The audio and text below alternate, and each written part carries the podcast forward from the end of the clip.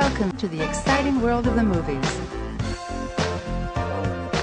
All right, Boo and Goat Watch Stuff, Valentine's Day 2021. We are here to break it down. no, we're we're not we're, we're not recycling an old episode. It's actually real. It's actually 2024. Oh, I didn't even notice. I know, like that was the whole point. You're supposed to bust me and be like, "What?" I was too busy making lovey-dovey sounds. I know you're too busy saving up your uh, pranks over there.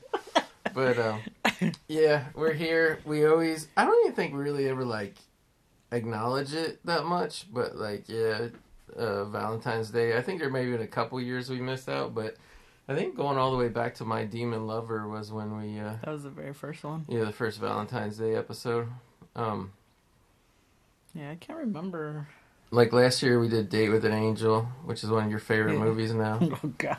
We- we we I don't know. It might be after this like- one. yeah, we watched like it five times this year, I think. You make me watch these movies that test my patience with females when it comes to Valentine's Day. Well, you gotta understand, like uh, the the point of this podcast is talk about old movies, and I mean you're you, you're you're spoiled by the Hallmark romance genre now. no, some of those females on there too get kind of annoying. you don't you don't know what it was like for these boys in the '80s to be obsessed with a girl because she had giant knockers, but then she had a, a super annoying personality. Oh my God. But uh, yeah, so we're rolling. We're going to get right into it because this movie gets me so hot and bothered. I got to get it done quick. I'm sure it I, does. yeah, I can't last the whole time. Oh my God. But uh, yeah, we're rolling off the Blu-ray here. This was originally a Orion Pictures release, so we got it paused on the Blu-ray. It is on, which I should say I have the original Blu-ray. I think it might have got re-released by another company, but the one I got it's a 24 second mark. And it says an Orion Pictures release, and it has that beautiful classic outer space Orion Pictures logo. So I want to say one, two, three, go. When you hear me say go, you know what to do. Hit play. All right, everybody. One, two, three, go. So yeah, like this was like literally in my mind as a kid, and I don't know like really how long after. Probably pretty quick after it came out. I caught this on cable, and it was just one of those movies that was on cable a lot, like all teen whatever films were.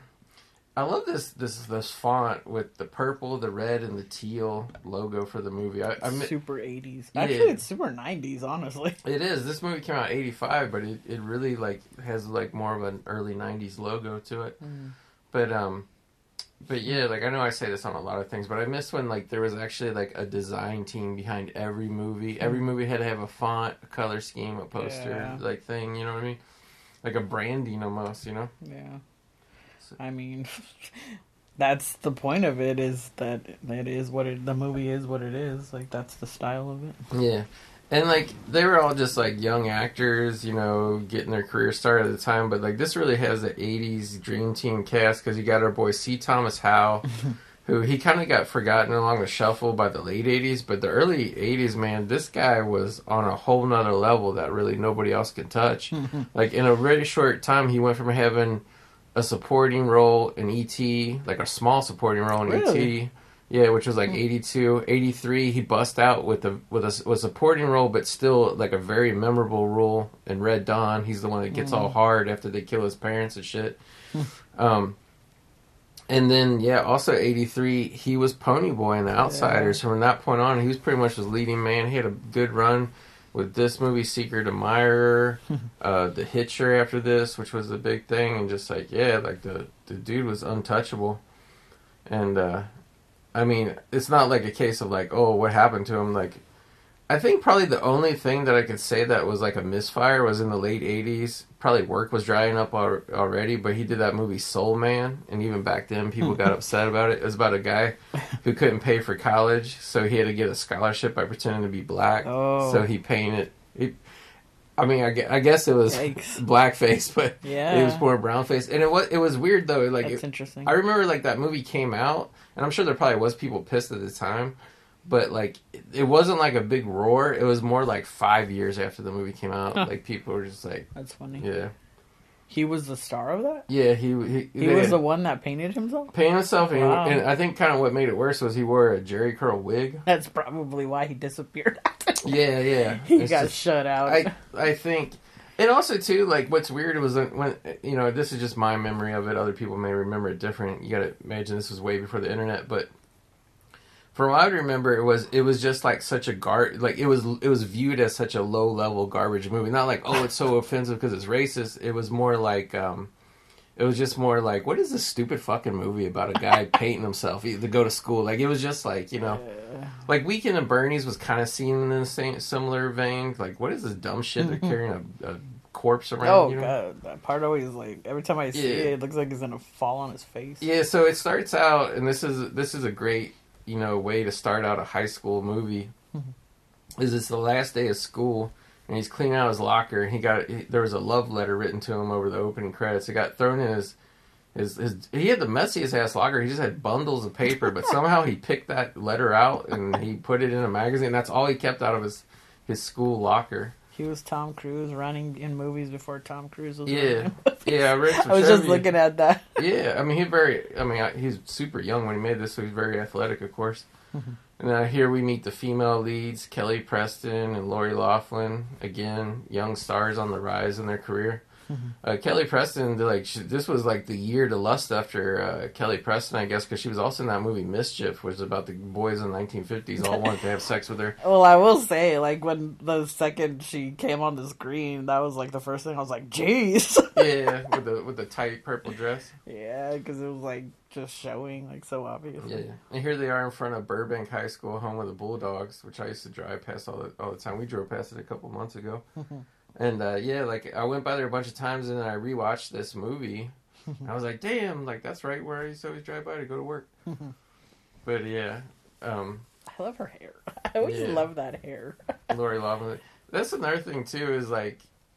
Now we got to kind of go into Yeah, like there's no captions on this. There, yeah, there is no captions, unfortunately, on this this uh, Blu-ray.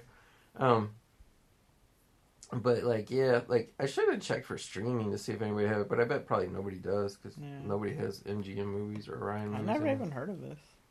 You never heard of Secret Admirer? No, I mean, to be fair, you were like three years old when it came out. But I mean, oh god, this guy. Yeah, so th- th- this is this is uh this is when we get introduced to the crew here.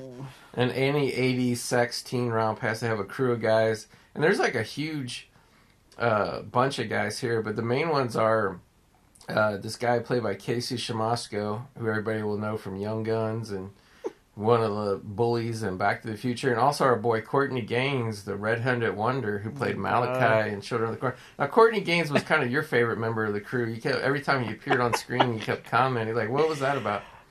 Is that the redheaded guy? Yeah, Uh, he's just hard to look at. Like, yikes. he got- He's got a very interesting look.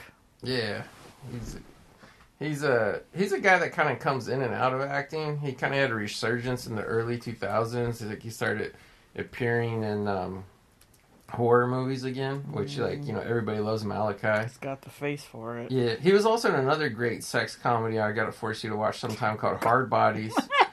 Or uh, They play that on TV a lot. hard, but yeah, like which I- like I'm really surprised they they play it a lot because um, it's like a it's like super teen titty flick, and it's about these old guys who go to the beach and they pay a young guy to help them uh, have sex with young girls. I mean, not young girls, but you know, like I guess college age women. I don't know.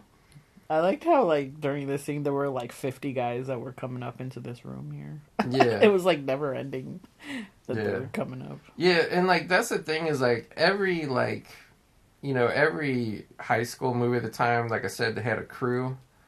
But um this one is like I like this goes above me on because they actually have a clubhouse up in C. Thomas Howell's garage. There's like actually a crawl space.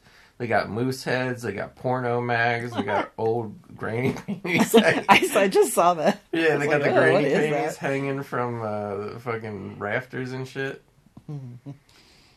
and uh, yeah, so it's like, and, and basically, this is where we finally get into the um, what do you call it? The the main crux of the plot here is uh, C. Thomas Howell he doesn't even realize at this point that he's got a love letter. It just falls out of his porno mag that he was saving. Yeah, we see it getting written at the beginning of the movie, and it's basically the beginning of all hijinks that uh, proceed for the rest of the movie. Yeah. Causes so much trouble. and like I knew this this other guy, the guy with the hat that was like reading the magazine. I knew he looked su- super familiar, and he has a huge list of um of credits. Uh, his name is let me see. The sophisticated guy. yeah, the guy who's always dressed like super wacky, J- Geoffrey Blake. And uh, I knew he looked real familiar. He was also in Young Guns with Casey Mm. So what happened to C. Thomas Howell? He should have been in Young Guns as well. Because uh, I don't think he dresses wacky. I think he dresses very classy. well, everybody else is wearing T-shirts and shit. He's always got these like super '80s fashion. He's trying to be uh, classy, Yeah. sophisticated. For for some reason, I thought he um he played the TV version of Ferris Bueller, but it's not true. But he looks like the guy who did. I can't remember the name of the guy who did, but he looks like that guy. So, if like in a group of guy friends or whatever, like obviously you can tell they're all close. Yeah. Is this how a group of guys would really react to one of the guys getting a little secret love letter? No. like because they were all very interested and like, oh, like sympathetic for it. they were like very girly, like like we're, we're and like also what's weird though is like they were very like when when they read the letter out loud and it's talking about you know I- how I secretly love you and all this shit that this girl wrote to him. They were just basically sitting there the whole time going ooh, ooh like and then like for some reason they automatically jump to the conclusion that the hottest girl in school, Kelly Preston, wrote this letter, and it makes like zero sense because up to this point, like she really like the way they played it off when she when C. Thomas Howell went up to talk. picking his nose on camera. Yeah, he's just picking his nose. C. Thomas Howell leading man. See, that's what I'm saying. That's what you got to go back to '80s to see real cinema to see fuckers picking their nose. and uh, like it is like they probably did 30 takes of that, and you probably had to got, get every single booger out Oh my god. but um but yeah like like there's just like this girl like she's like the hottest girl in school. They talk about how she dates college guys and shit. And it's like why would she like even though the, this guy exists like he's not like a super nerd or anything. He's just not like a popular guy in school or anything hmm. like that. So yeah so like the crew des- devises a plan see this is weird. I thought that guy was wearing a skirt like the way the shot was. There's a guy walking with a girl across the street and and the girl has a skirt on but they, they both got black pants or black whatever on, and it just looks like the guy's wearing a skirt. It's like an optical illusion. so the crew figures out we got to go to a fraternity party where there's going to be hijinks, and uh, Because they know that girl's gonna be there. yeah, Kelly Preston um, is going to be there with her big jock college guy, which like again like the premise is flawed, and like at first when we were watching this because I didn't remember this this plot detail that well. And I'm like, is his buddies just kind of fucking with him? Because it's like, like, why would you be like, oh yeah, like, like, like, uh, she wants you so bad, but we got to go, like, Damn, yeah, we really got to getting all up in there. I know. Uh, our boy John Terlesky, uh, a super, uh, super '80s presence who never hit it big, but he was a great B movie actor. Plays Jocko. Literally, his name is Jocko, the the fraternity uh, college uh, jock. Um, but yeah, it's like the, it's like she's so in love with you, but even though she has a, a big jock boyfriend who's like five years older than you, like so you got to go to this party and steal her Oh away to God, confront her. Like, Courtney Gaines, man. Yeah. He plays a big stoner in Hard Bodies, and I feel like he's doing that here. Like Yeah. he looks so fucked up in He this does. shot, He does. but nobody else does. That's the thing that's weird. It's like yeah. It was strange that he was looking in, towards the camera like that. Yeah, and like this is the '80s too, so you think like they would have took full. uh Damn, look at those oil cans they're drinking out of.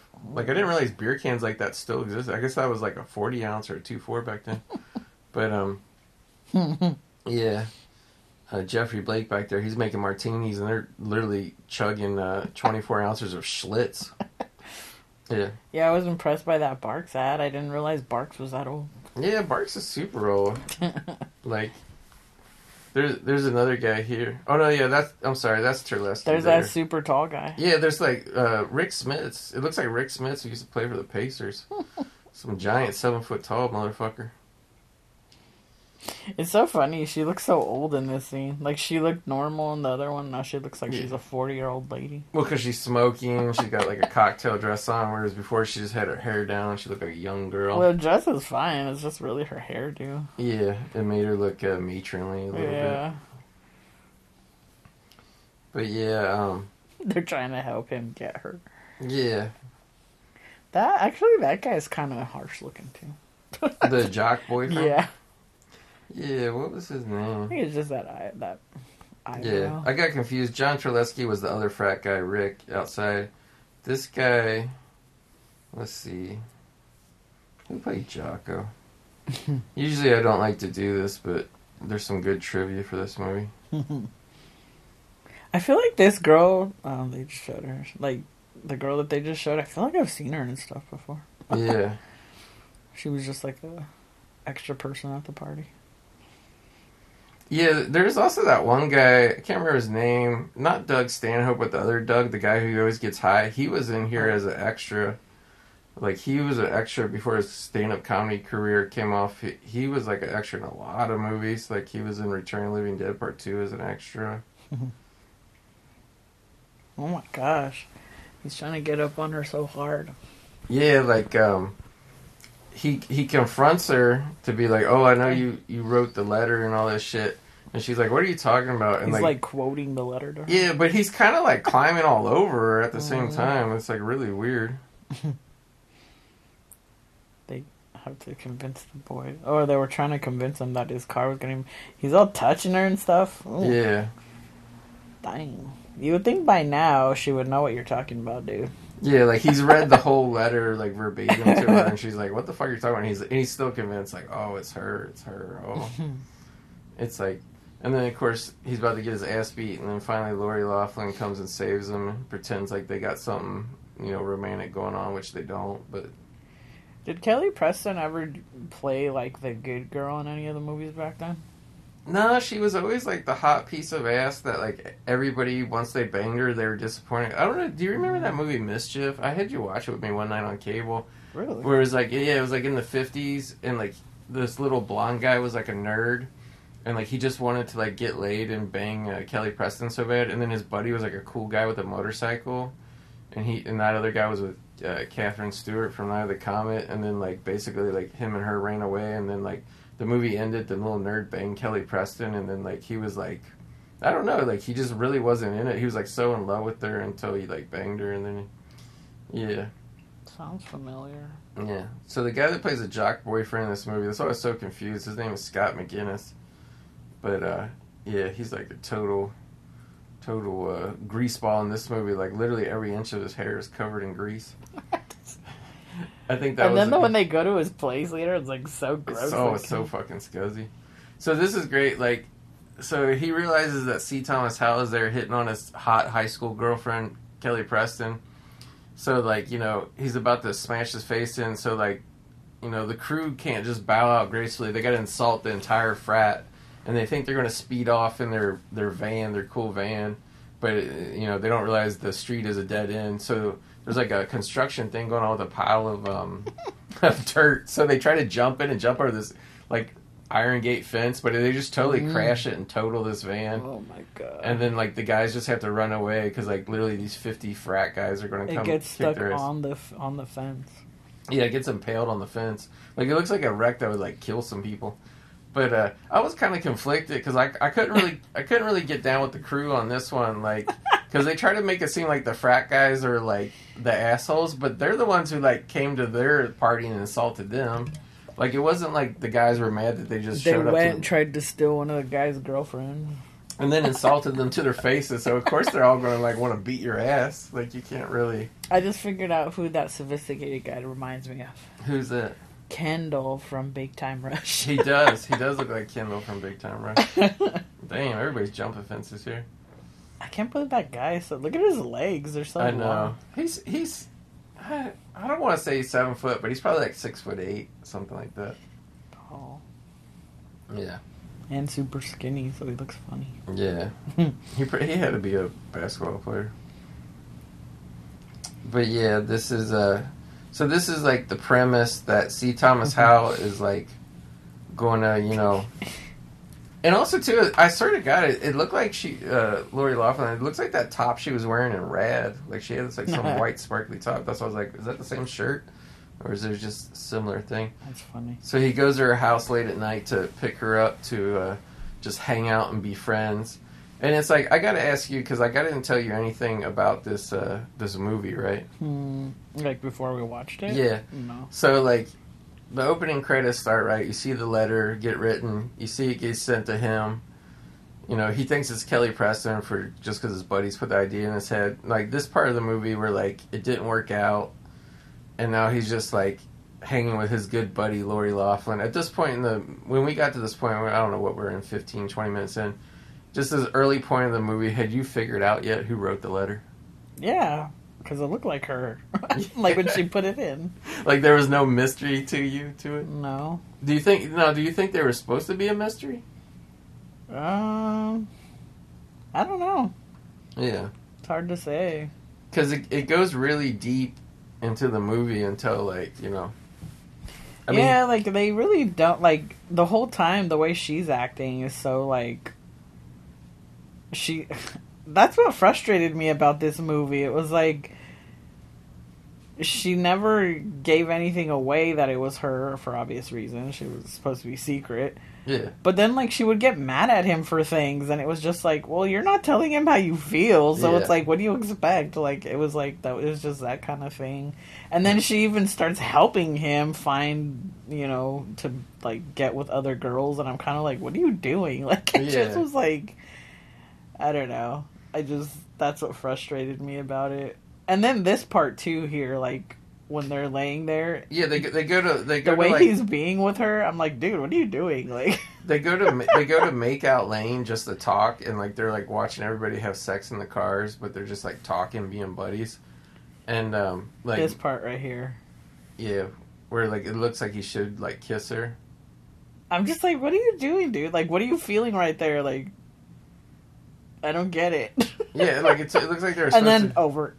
okay. Then, then, then they just walk home and like and they're just friends. It's just like, okay. Yeah.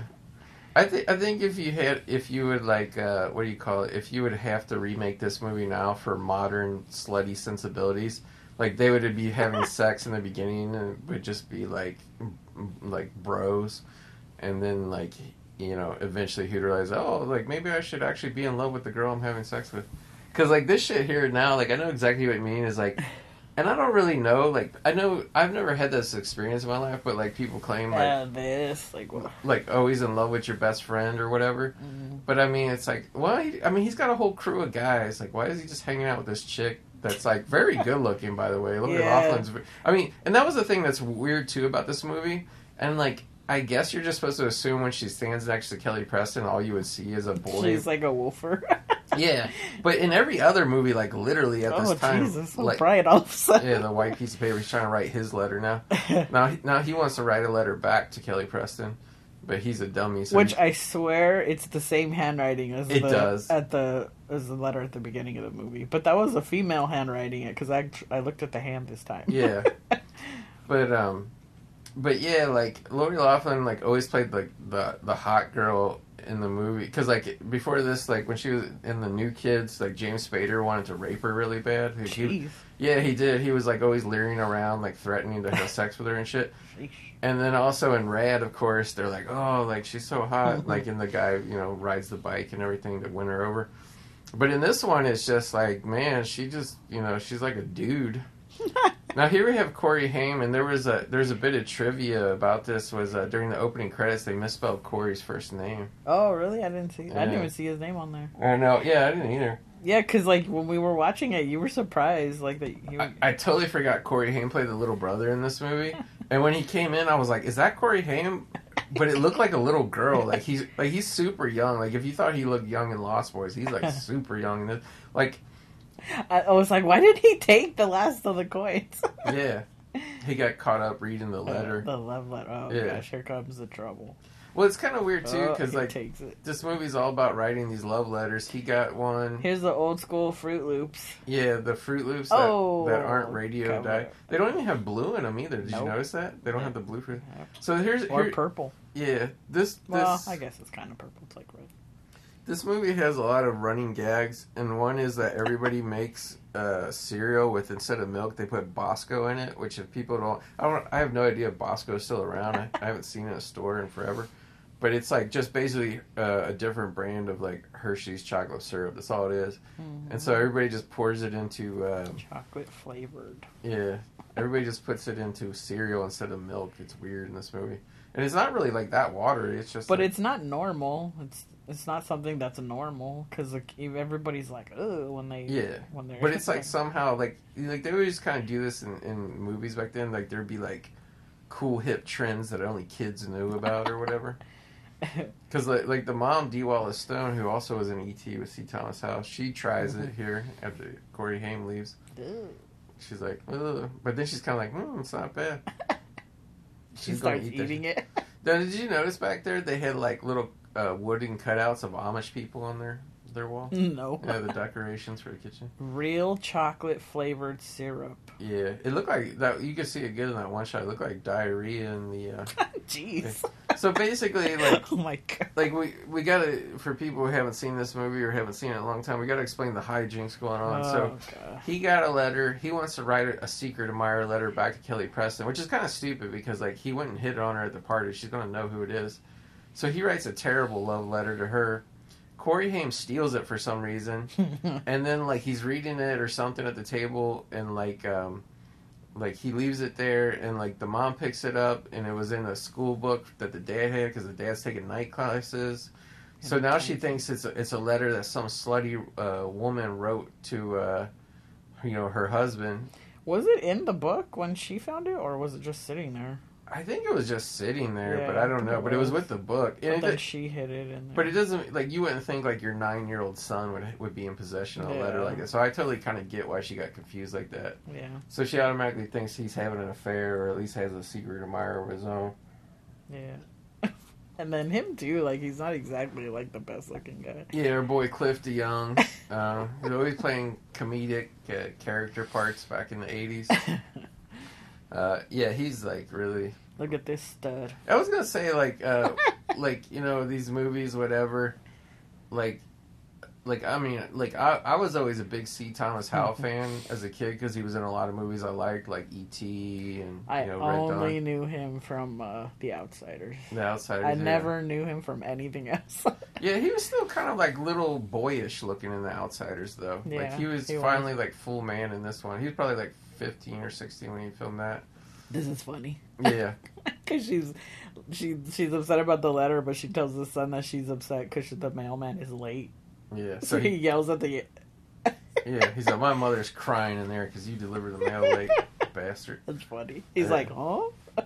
But they, there definitely is a lot of kind of beefcake shots of C. Thomas Howell with his uh, open shirts and all this shit. Like, how how did you react? Did you think he had what it takes to play this kind of hunky teen boy in this? Yeah, one? there's something about him that like he's like a little you know skinny guy, but like I don't know. There's something about the way he carries himself that he's still kind of like got this like masculine thing to him. yeah, Yeah, like there would be times throughout the movie I was like, oh, like I don't, I wouldn't say he's hot, but like there's something attractive about him, like yeah. that I could see like him being the hot guy, where like the hot, novel, like not hot lead, but yeah. just like a leading man. the lead man Yeah. kind of thing. Yeah. Yeah, um, I was I was reading on the trivia. I don't even know why anybody figured this out and put it in the trivia, but um, but yeah, it was saying Kelly Preston was four years older than him, and that Lori I think was two years older than him when they filmed this, Wow. Which is weird because Lori looks super young in this. This lady sitting next to him cracks me up. yeah, talk a little bit um about the class that the dad's in, like the actual classmates. Like, what I just think? thought it was like interesting, like the diver- they actually had a diverse, and it wasn't even anything where I was like purposely looking for it. I just noticed it because I don't really, you know, you don't really see things like that now. Yeah. But like, yeah, like how they have like the heavy set women and Yeah. like, I don't know, like it just. They all all the guys were weird. Like that one guy looks like a weird Ron Jeremy back there. yeah, like I just thought Other guy looks like Horshack from Welcome Back, Kotter. this lady here, she looks like, you know, funny, like kind of like a granny or something, and like. yeah. I don't know. Like I just it, I noticed that there was such like a variety of different looking people. Yeah. So like this movie has a lot of layers and characters have secret backstories that you don't know about at first. Here's the Pepsi Cola cup. Yeah. Yeah, somebody wrote in the trivia they think that Pepsi Cola had a sponsorship in this movie. I was like, you think so? Like every two seconds somebody's drinking a Pepsi. But uh, but yeah, the the dad, like the teacher of the class, this lady borrowed his book for a second and gave it back, and then he found the letter, so he thinks the lady just slipped the letter, and so he thinks the teacher wrote him a letter. Mhm. So it's just setting the gra- the It's seeds. just getting passed around more and more and causing more and more trouble. exactly. I really like this uh, this like smoky pool hall pizza place that these kids hang out in. And this part was weird, like how he got so weird and like Nervous, nervous. because he yeah. wrote his love letter and he's asking Lori Loughlin to give it to Kelly Preston for him. But it's not like she was there or anything. It's not like she was gonna give it to her right then and there. Like Yeah. he was so indecisive about what he wanted to eat. he gets so nervous that he basically orders everything on the uh, the menu, and then like they don't show him eating it, but he it's it's you know portrayed like he ate it all.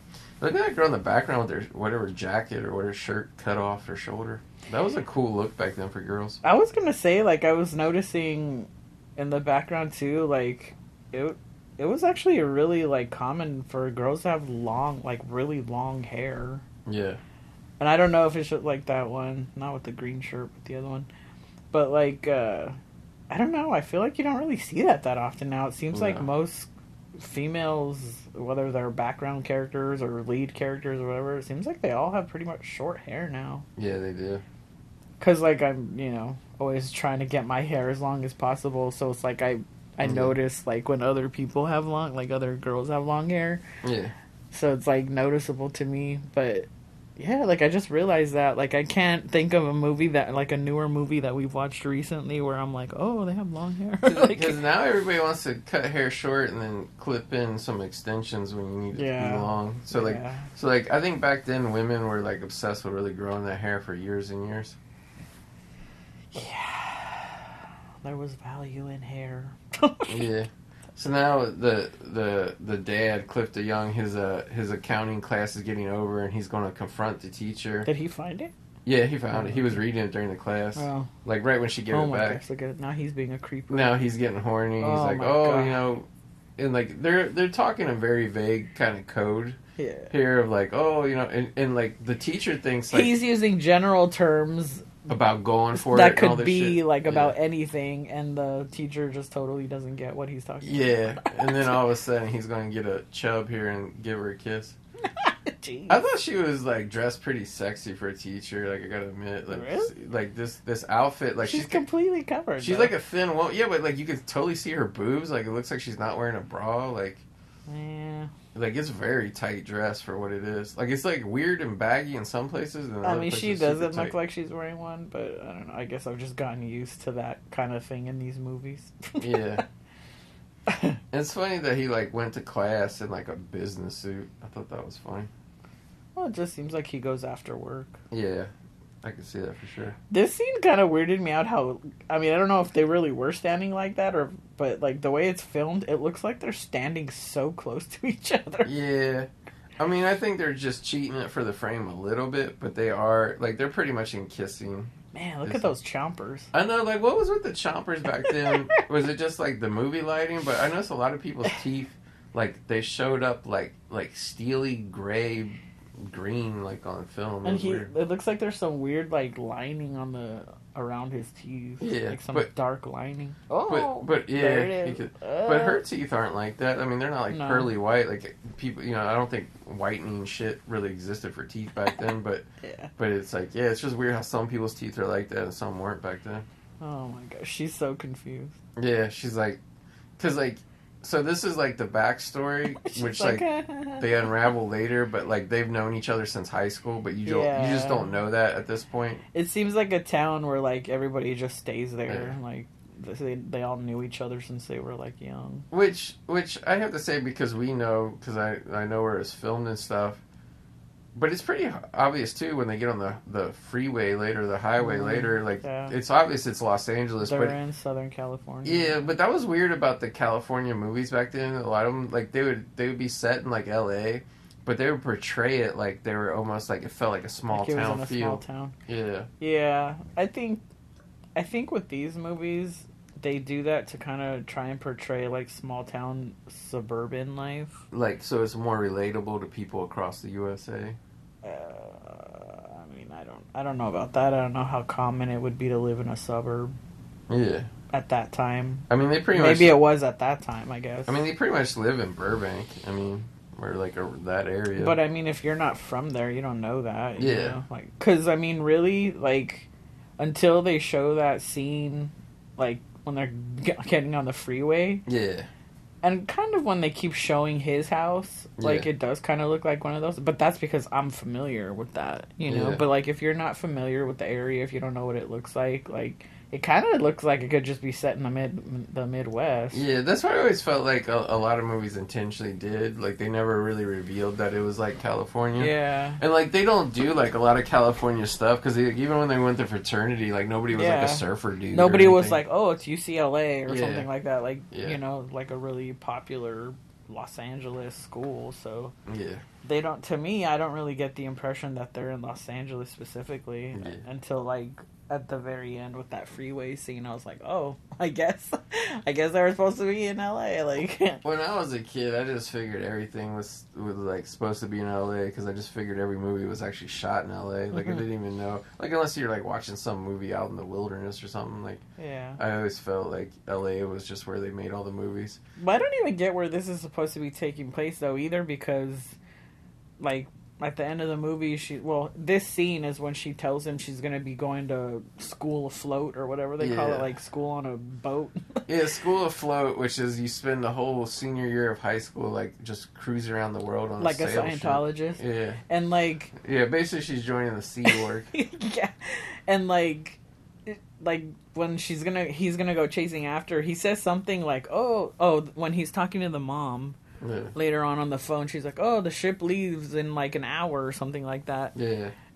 And then like he goes and he's like dri- they're driving over there They to San Pedro. San Pedro, which is like real far I'm away. like, yeah. uh, I don't know where they're supposed to be at then, because it wouldn't take from like the valley. It would not take an hour to get to San Pedro. It would be like way longer than that. Now we have to talk about this place, this little hamburger place where like half the crew works at, another another half of the crew are just always there as customers hanging out.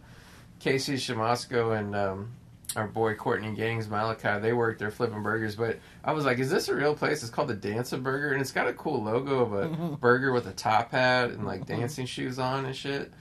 And I was like, I want to go eat at the Dancing Burger, but I, sadly, I don't think it's real. Even though they do have some cool neon signs and shit. They shit. just made a sign for it. Yeah. So basically, Lori Loughlin had, Oh had gone out with Casey Siemaszko like briefly, and nothing ever happened. But he went around telling everybody that they banged all hot and heavy. In his van. Yeah, in his van. So she shows up like the van is like all trash. Don't even look like the same van from before. He's trying to get it repaired, and like she just comes with a baseball bat and fucks it all up. But it's like I get it's technically a crime, but like I I hmm. didn't blame her for doing this. Honestly, I felt like he kind of deserved it. Oh yeah, we got to talk about these hijinks. Is like everybody bumps into each other because all this ruckus is going on at the burger place. Everybody's slipping on soda. A burger flies up in the air, and the guy just Oh, yeah. catches it in his hand. Like it it looked behind. like real too. did like look they real, actually yeah. managed to do it. Mm-hmm. And like they never explain why, but Lori Loughlin, her dad's car has a searchlight on it, like a police searchlight, which is weird because later we find out Kelly Preston's dad is actually a cop in this movie. But yeah, Mm. it's funny how all these people like like he had one of Kelly Preston and she has the one of C. Thomas Howe, but they all have like model photos that they trade to each other. like I think they're supposed to be like school yearbook photos, but they they look like like model pictures. It's weird. Yeah, I don't think that place is real because like nothing is coming. up Nothing comes up. Yeah. Like I should have looked up some movie locations for it. I'm sure somebody will show you the. Re- I mean, it's obviously a real hamburger place, but it probably was just called something else. Yeah. and they just made, made a crazy name. There is to make up like crazy names for ha- like uh, the what do you call it? I forget what it's called, but the um the hamburger place John Cusack worked at in Better Off Dead with like the pig and all that shit. Like they like they always like come up with like wacky names of Yeah. mascots for burger places and movies. But then you like go to like the valley and it's always like fucking Joe's Burger number three or whatever. Number three. Yeah, like you ever see those shitty restaurants? Like Yeah. they, they have multiple locations. Well, they had like a knockoff Tommy's one, and they used Yeah. to have Tommy's number two. You and- Did? Yeah. Yeah. But but you see it, you see the fake ones in the movies with the mascots, and you're just like, yeah, like why wouldn't somebody like like like if you're gonna just open a plain ass burger place, why wouldn't you come up with like a cool mascot? Why would you just want to be fucking Steve's Burgers number eight or whatever? Number eight. yeah, like dancing burgers. I never like saw any go that high. yeah, no. There was there was always family restaurants in Cincinnati, like actual sit down family restaurants that would like I hmm. always called it old people food and shit. but it was like just had different. It was basically diners, but like they would have a name, and they usually be named after like the family, like owned it, and it, they would have like in uh, Latin numbers one, two, well not one, but two, three, four. Roman numeral. Yeah, it'd be like Zaraco's four. I, I think four was the highest I ever seen That's it go funny. up to.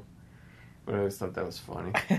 You don't see. I mean, I, that probably died out in the '80s, to be fair, but you don't see that trend a lot. I did see it growing up when I was growing up. Yeah.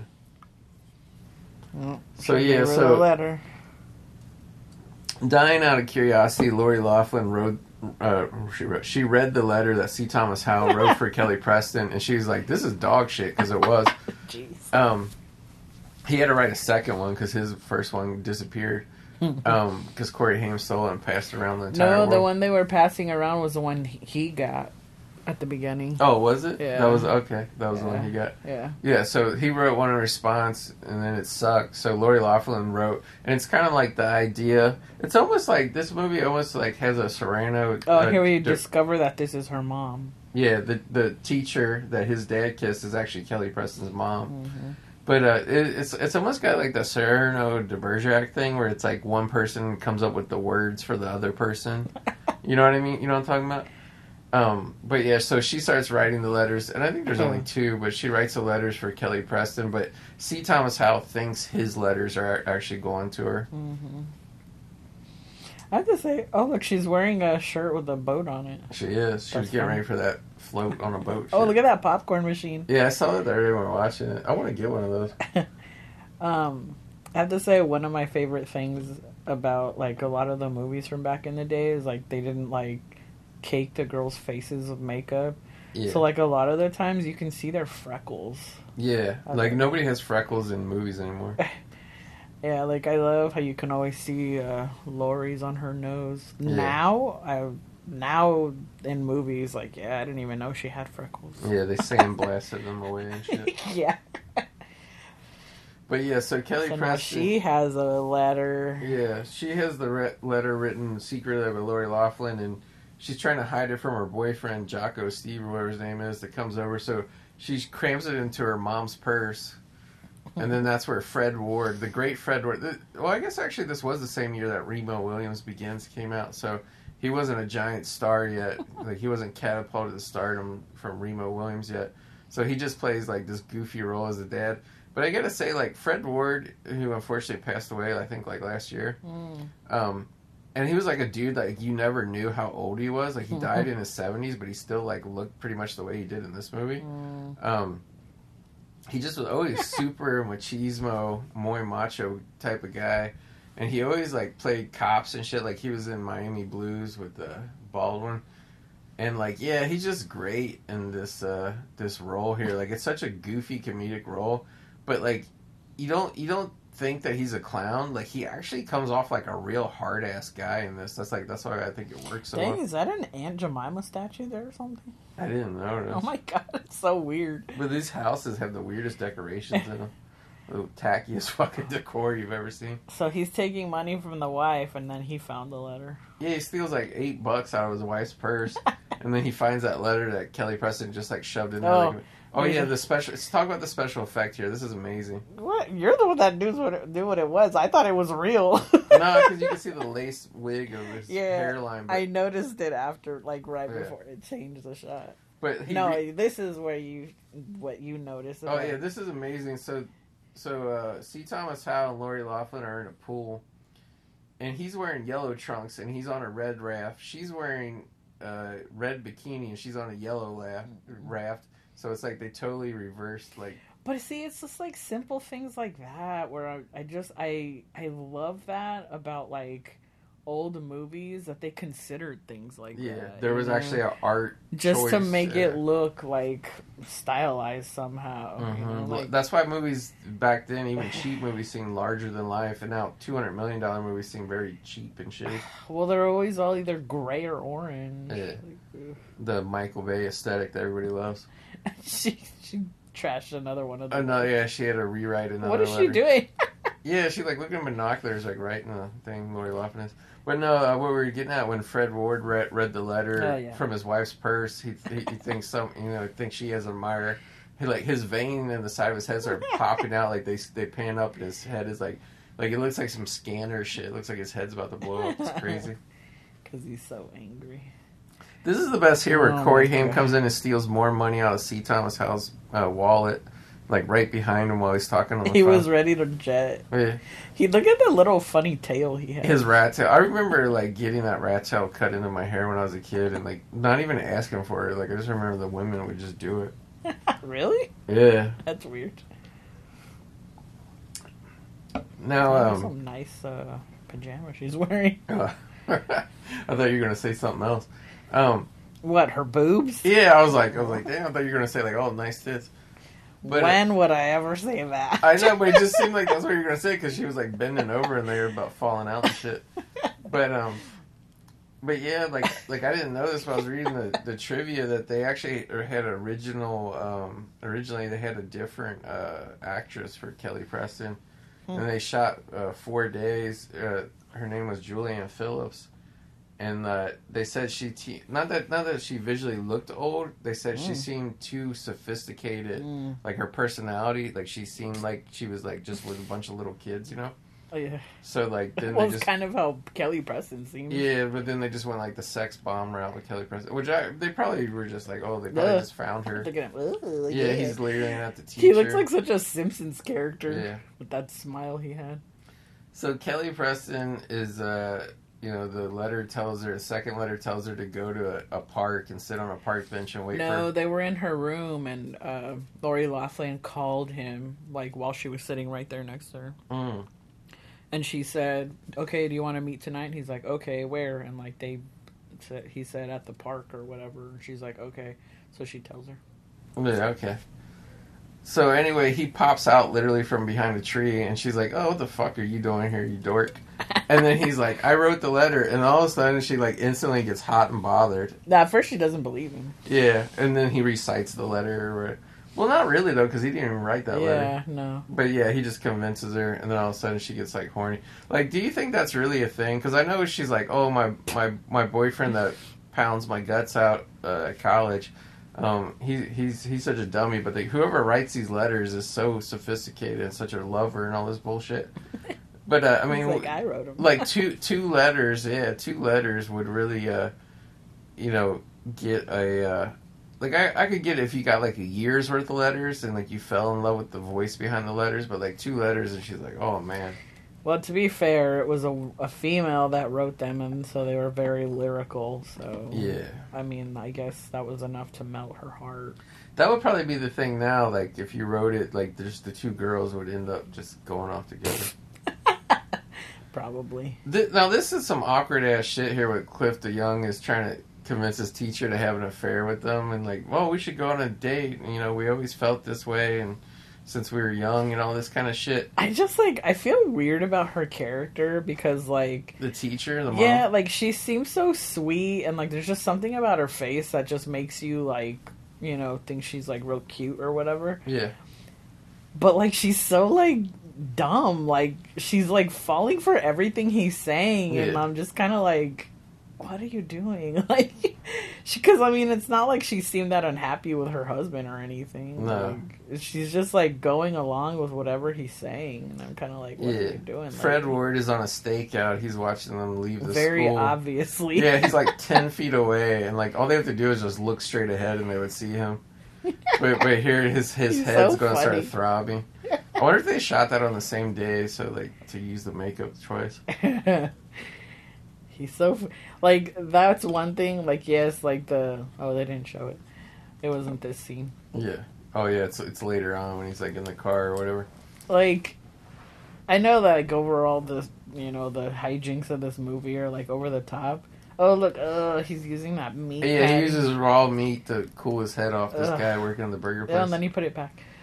Um, like, and but like his character, the dad, is like really like cartoony, over the Yeah. top. Like, yeah, he's like uh, he's like Yosemite Sam kind of. he's just like so temperamental and like just wanting he's ready to like kill anybody at any at any second. yeah. So talk about getting the maximum bang for your buck for a filming location. Now, C. Thomas Howell is having his date with Kelly Preston at the Dancing Burger, and like I like this too because like there there was like another one. I can't remember if it was Last American Virgin or what. There's like another movie where like the guys like every ten minutes are just at the same like pizza place Mhm. nonstop. I kind of missed that with like '80s movies. It kind of simplified it, and um, yeah, like in a second here.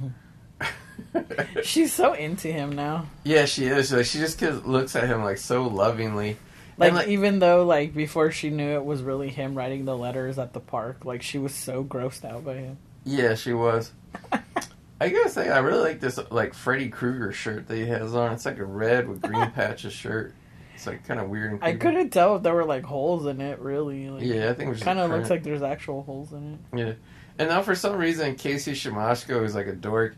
He thinks now he can have sex with Kelly Preston just because his friend is like on a date with her, and it's just like really weird. Like, why do they? Well, all he's think- like trying to pick up on her like right in front of his friend. Yeah, his like, name's Roger. Hello. yeah, and she's just like, you know, because she's all about Howe now. Like, she takes her chili burger that she ordered, and like, it totally looks. It was so looked like a fucking nasty diarrhea burger. Everything looks like diarrhea to you. I know. It's just like it just it just does. I don't know. But yeah, she takes it and smashes it in his face. That was like that was like more hijinks of the oh, eighties. Everybody was getting Oh. nasty food uh, shoved in their face back then. That's what he gets. I don't even get why you would try and pick up on your friend's like date. It, like you know, you, like you knew your friend had a giant crush on the hottest girl in school. He gets his first date with her, and now you're trying to cock block just 'cause- Yeah, like it was his idea to go try and get a piece at that party in the first place. Like, Yeah. why is he getting in the way? yeah, and it's just like, and also too, like, why would she go for a guy wearing a dorky ass fucking burger work outfit? You know what I mean? It's like this is the '80s. You gotta dress with style. Especially for her, she's all fancy. Yeah, she wearing the, her mom's finest costume jewelry. It looks like. Jeez. Yeah. So like they leave there, like they never got anything to eat. She's probably starving, but she's just like, it's all right. You can dig me out real quick. Take me to Lookout Point or whatever it's called. Oh my god. Yeah. And like it's funny, they start kissing while he's driving. I thought this shot was funny. He's trying to drive into the park, but he's like, he's like literally going off the road and shit. Like he's really ready to crash. Yeah, that was weird. It's like, why would you do that? Yeah. Here she comes with her big beer. Yeah. Now now Lori Loughlin goes to the Lookout Point. Like I don't like if if you're sexually frustrated, why do you want to go to Lookout Point where everybody's boning and shit? You know. Um. And I wonder, I mean, I guess it was probably a thing in like the 60s, but you always see that in 80s movies. Everybody's going to Lookout Point to have sex. And it's like, who would really want to, like, like just find like an old road or something where there's not a lot of people? Like, why would you want to, like, make out with like 10 other cars right next to you where everybody's doing the same thing? You know what I mean? Because you're not looking at the other people around you. Yeah, but I mean, it's like no privacy. Like, you think a girl would be like, you but know. everybody else is doing the same thing that you're doing. Yeah, but when we when we watched uh, All Right Moves, Tom drew drove his car up on like almost that cliff, and took uh, Lea Thompson's pants off in the car, like, and she was more uninhibited because like there wasn't thirty people standing nearby. Whereas like this one, although I gotta say it's not an issue in this one because like uh, as we're gonna see in a minute. And then okay, here here's where the movie kicks into super comedy hijinks Yeah. where like they're in the car making out and then his dad and her mom pull up right next to them to start getting their make out going but it, like it's like super awkward though because like they're like two married people who like they know they're about to start cheating on their their spouses but like they don't really want to it's like they almost feel like the peer pressure to Where cheat they're talking about each other's like they're they're talking about like their Yeah. husband and their wife. it's like they're trying to like get rid of their guilt um because they're like oh i like your husband oh i like your wife oh yeah i like him i really like him and it's like yeah Oh my god! What are you doing over there? I need because i don't i ran out of water already Oh dang! i gotta eat a mint to make my mouth moist You so, couldn't so drink some of my orange soda. no it's orange okay cream soda. i probably will towards the end but um but yeah it's like super awkward and cringe meanwhile next door in the other car Oh, the Oh, yeah, there he is. Fred oh, Ward's up There on There the- it is. he's up on the cliff Oh, watching that thing looks so gross. It does. Looks like he got a tumor inside of his head. What was this little electric wire coming out of like the side of his car? I weird. know. I saw that. I was like, what? Is, I was like, is that how they ran the microphone into the car or something? Hmm, maybe. It was weird. oh, and then here comes this guy. Yeah, the the, the fraternity jock, like he almost hits the dad, and he's mad. He's mad because he's out looking for Kelly Preston's girlfriend. Like somehow he knows she's out on a date. Was that the dad? Yeah, it was the dad leaving. And yeah, he starts like pulling everybody out of the cars and shit. And like meanwhile, everybody's got like their pants down, their their balls are hanging. out. Here's here, here's uh, Doug Savant from uh, Melrose Place. I think Oh, that was yeah, what the shit- yeah, that was him. That's so funny. He was in a bunch of '80s movies. Oh, I mean, yeah, here is Kelly Preston. Your she's, favorite part. she's bringing them out. Now you had a real problem with her nipples in this scene. What what was it that you didn't like about her nipples? They're just light colored. I don't know. It looks weird to me.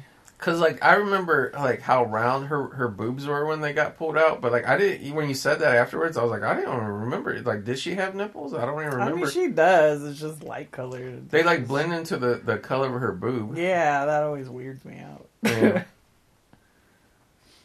But yeah, oh my god. like everybody, man. Oh, oh, this guy he's beating them up for no reason. Throw him Here. down the fucking hill. Oh my gosh. Where's he going? Yeah. Now now Lori Loughlin knows that. And oh, every time he opens the door, people know who he is. So they're like, "Oh, hi, Steve," or Yes. whatever his name yeah, is. Steve. eh. But uh, Lori Loughlin comes to save him. She's like, she's like, Steve, what are you doing? Like, don't you know I've always wanted uh, you to bone me? Why don't you take me back to your frat house? Here, And- feel my boob. yeah, He's like, "Okay." yeah. Like she's she's like, feel my heart beating. She puts his hand on her like other boob, like not where her heart is. Oh yeah, I didn't even yeah, notice that. I thought that was funny because your heart's in the left side of your chest. Yeah. She's like, feel my right boob. I didn't even notice that. Yeah, That's funny. He all of a sudden forgot about uh, his mad search. yeah. He's all checking her out. Whoa. I just had a weird thought, like that that cliff with like that's like fucking busy nonstop with everybody boning. Fucking the Zodiac killer would have had a field day there, man. He could he could have racked up like twelve murders in ten seconds. Uh oh. Yeah, so Fred Ward now goes to Dee Wallace Stone to to tell her like, hey, you know, your your husband is banging my wife. Now this is yeah. She jumps into his arms, so they're like, God, we should start Bastards. banging. Yeah. I like how he's so like violent towards them. Those bastards. I thought this was a very awkward shot here. Like they're like barely in the frame at all. They're like creeping in. Yeah, they're they're, finally getting ready. The, uh, Cliff DeYoung and Fred Ward's wife are finally getting ready to get their big makeout on, but like again, they're slowly inching towards each other. Like, but um, now that you kind of see like the plot's kind of laid out in full here with all the hijinks of all the people either cheating or about to cheat or thinking they're going to cheat with the secret admirer letter caused all the, the, the you know problems like were you surprised that like that one uh, original letter caused so much shit between so many different characters Yes, it was so zany. like it was kind of crazy that so many people got affected by it like But then it wasn't even like, oh my god. But then Yeah. it wasn't even like that original letter that caused it, because then the letter that uh, the husband, her husband, found uh, Yeah. was a second letter. yeah it was a second so yeah cliff DeYoung finally looks over and sees c thomas howe going at it with kelly preston's like oh that's my son your daughter we got to get out of here before they see us and as they creep away then fred ward and Dee Wallace Stone pull in and they pull in the same spot Look how they're right. They drive. Yeah, they're they're all hiding down the car. It's funny how everybody just passes each other and doesn't realize it. And it's the hijinks. Oh my god. But yeah, they they parked there. and They're like, oh, he was they're parked right here, but now they're gone. And then they start talking. Maybe Uh. we should we should cheat to get back at him. I just like how angry he gets. It's Yeah. funny. But you know what's funny about it is like it seems real. Like it's not like Yeah. It's not like shitty comedy acting. Like you actually believe this guy would fucking kill somebody. I know. And then I like how he gets easily convinced to cheat too. He's Yeah. like, okay, yeah, that's a good idea. It's like the automatic. And you know, like I mean, like I've been fortunate enough. I've never been in that situation in my life, but like that was. I don't know if that's just like a thing in movies, or if it's like in real life people do that instead of like just divorcing or breaking up with somebody. It's like automatically if you get cheated on, you got to cheat like right away, like as soon as you can. Oh God. Yeah. So this guy's our, is so gross. our boy Steve takes Lori Loughlin oh, look at back. his shirt. It's so grungy. Yeah, Dingy. he's such a slob. So gross. Even she's like, ugh. I, f- I feel like he's got some Ryan Gosling vibes going on in this though, like the way Gosling always play like all those low life characters and shit. this is probably the character that uh he bases Place Beyond the Pines character off of. but yeah, like like dude has like beer cans piled up on the window and shit. He's got a bong that looks like some titties back there. He's got fancy of the art on the Oh, walls with um dragons and ladies' asses hanging out. And yeah, and then like Lori Loughlin's like, oh, you know, they start talking about some rubbers and shit. Like he's just like, I want to bang you out right now. And then she's like, oh, I gotta use the bathroom, and it's like awesome. She just climbs out the bathroom window. but yeah, I don't know. It would have been sad if he would act like, because like some some '80s comedies are more sleazier than others. But it would have been sad if he actually would have got her here. yeah. But thankfully he doesn't. I don't think she would have never let that. I don't think she would ever let that happen though. No, she was she was way too virginal. I mean, I guess she No, not virginal. She just knew what she wanted. She had self respect. Yeah, but I mean, she's like literally virginal in this movie because nobody had sex with her. I know, but I don't feel like that's why she did it. I feel like she did it just because she didn't want to. That guy's nasty, and she didn't want to do him. Yeah, I mean, she only like it was just a for Oh. su- for sure. Yeah, she sneaks past the window and he doesn't even see her. But it was a cunning ruse attempt to save C. Thomas Howell so he could bone in peace without getting beat up by Steve at Lookout Point. But it's just like some good comedic shit here. Like now he thinks she's still in the bathroom, so he's talking to her and he's like, you know what? Like I was moving too fast. I'm sorry. I'm yeah, I have to say this scene kind of gave him a little bit of. uh humanity. Yeah, because he looked like he really was like, uh, this isn't a good idea. Because he's actually in love with um, Kelly Preston. and He's Yeah. just mad, or he's just like sad and heartbroken that she's with another guy or whatever now. He's all like pouring his heart out, Yeah, and she's not even there. the greasy dumb jock has a uh, a heart. so um, this movie was directed by our boy David Greenwalt, which you know a lot about. Is he the guy from Joss World? Yeah, Oh, I was like, why does that guy's name sound so familiar? But then I was like, he's got to be old then. he's seventy four now.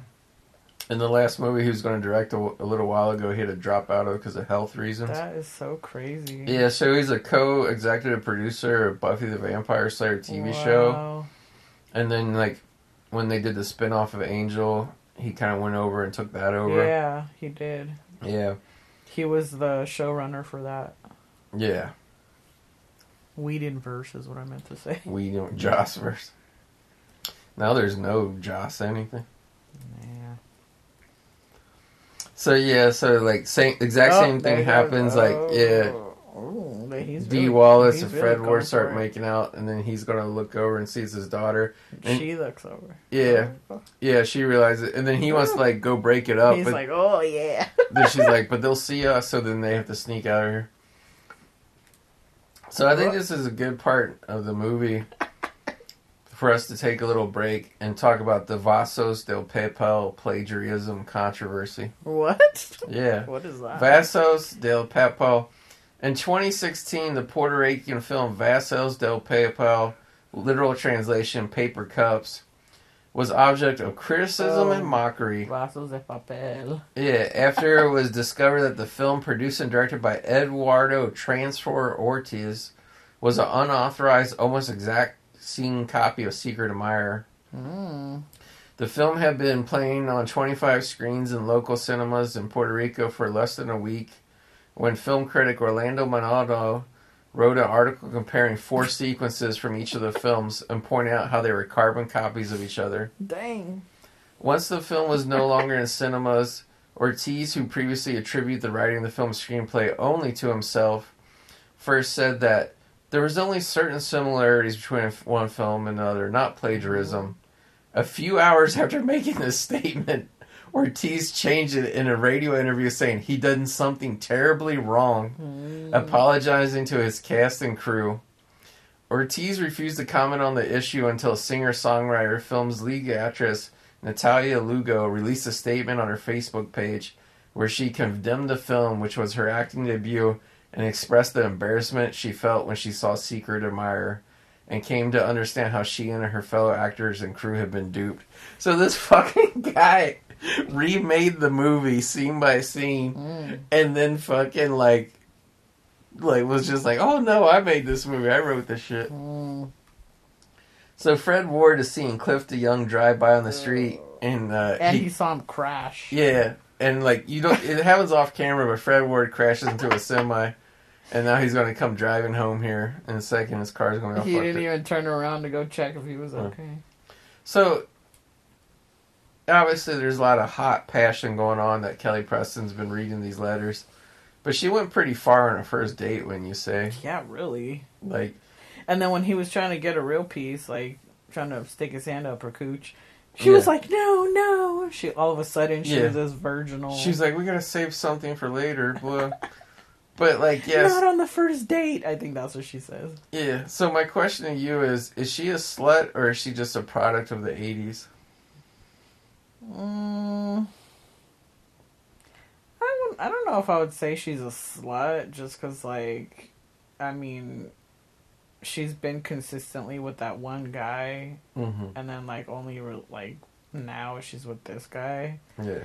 If she were like with different college guys, like in every different Getting passed whatever, around. yeah, then I'd be like, oh, what a slut. But Yeah. I mean, really, we know her as that guy's her boyfriend, and you know, Yeah.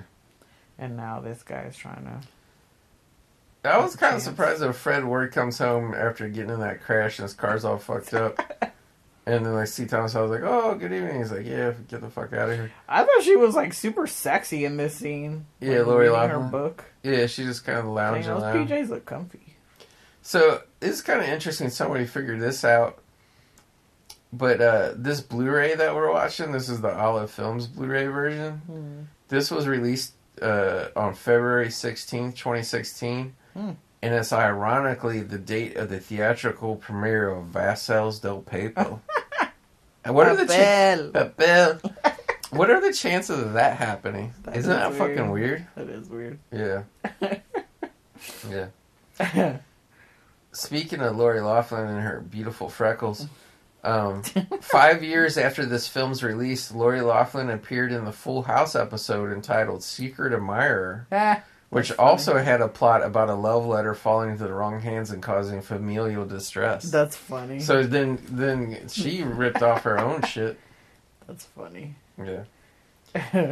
And uh, one bit of trivia here is Paul Gleason was considered for the role of Lou Fimple, which is Fred Ward, before Fred Ward was cast. So the guy who was the uh, the principal in the uh, Breakfast Club almost was the Oh, ang- wow. angry dad. He would have been good, but but he's not as hard ass. Like like I really believe Fred Ward would kick the shit out of you. Yeah, oh my god. he knows his slut daughter's going out with C. Thomas Howell, and he's all mad drinking a beer in the window. Yeah, he's all excited to be going on this date with her, but she can't fucking stop talking about she going shopping. Yeah. She this whole time she's just running her mouth about going shopping. Yeah, they're they're going on a, like an actual real date this time, because like the first date went amazing. You know, he met her in the park. They they drove up to the cliff. She she got her. Uh, They went to Dancing Burger. Yeah, they, they went to Dancing Burger. He she threw the chili burger in the guy's face, and then she got naked immediately after that. uh, but now, like they're actually going on like a full date. Like he's going to take her to a nice restaurant, and they're just going to sit down and talk. And oh, uh, God. yeah, she like she, first of all she eats like a slob, and then like because she eats like a slob, she gets uh, she has a pair of white pants on. She gets uh, spaghetti grease. They're not white. They're just like designer pants. No, okay, I thought they were white. But like, cause I was seeing her as she walked up. Look how happy he got when he saw her. Yeah, He was so bored because all she's doing is talking about shopping. like like already like he's like annoyed with uh, Kelly Preston, and like I guess I guess because you know like she was like getting all naked and stuff on the first date. Like you probably just didn't have time to realize she had an annoying personality. But he's he's like totally like just like oh god this is brutal you know I have to say with this, like, I think it's pretty interesting because, like, even on the scene when he was there with Lori Loughlin earlier, yeah the Like- voice. it's interesting. Oh, God. She's like fuck um in this movie like the girls like they're not afraid to eat some like gnarly food like yeah in the in that scene with Lori Loughlin she ordered a meatball sandwich yeah and then like when they were at the dancing burger like she didn't eat it but she ordered that chili burger yeah, whatever chili dog whatever it was chili burger yeah. and then in this scene now like she's eating like a messy plate of spaghetti Yeah. like I thought that's Well, I, interesting. I think it was pretty assumed though that like chicks chowed down pretty hard in the '80s, but then they just stuck their fingers down their throat and they threw it up. Yeah, that's pretty much what happened. Yeah, but I just mean in general, like the appearance of eating like messy food just Yeah. seems interesting. That they ch- the food choices that they chose in this. I thought this is funny because he has to go buy a club soda real quick from the bar to you know give her something to get the stain out of her pants, and he realizes he has no money, so he has to borrow money from Lori Loughlin for his date. It just was a funny, like that's a good thing in comedies when you call back to shit that happened earlier because Corey Haim robbed him. Remember, Mhm. he took all the money out of his wallet. Mm-hmm. But yeah, Oh my god! It's the- almost like a scene of joysticks there at the, the arcade. She was like screaming and cussing her full head off because she dropped the stupid spaghetti on her pants. Yeah, it's like well, if you didn't eat like a pig, like Yeah. like you just would have ate like slower. Well, if she would have stopped fucking talking when she was eating, is what the problem yeah, was. if it kind of like fell out of her mouth. She was so fucking concerned with talking up Yeah. a storm. Yeah, so like he takes her home, and this was kind of like the the anti slut shame date. Like they don't they don't do anything sexual on this date, just so they can say like, oh, like we officially waited till the third date to have sex. That's the way I took it. Like, wait, like how did you read it? Just that they went on a date.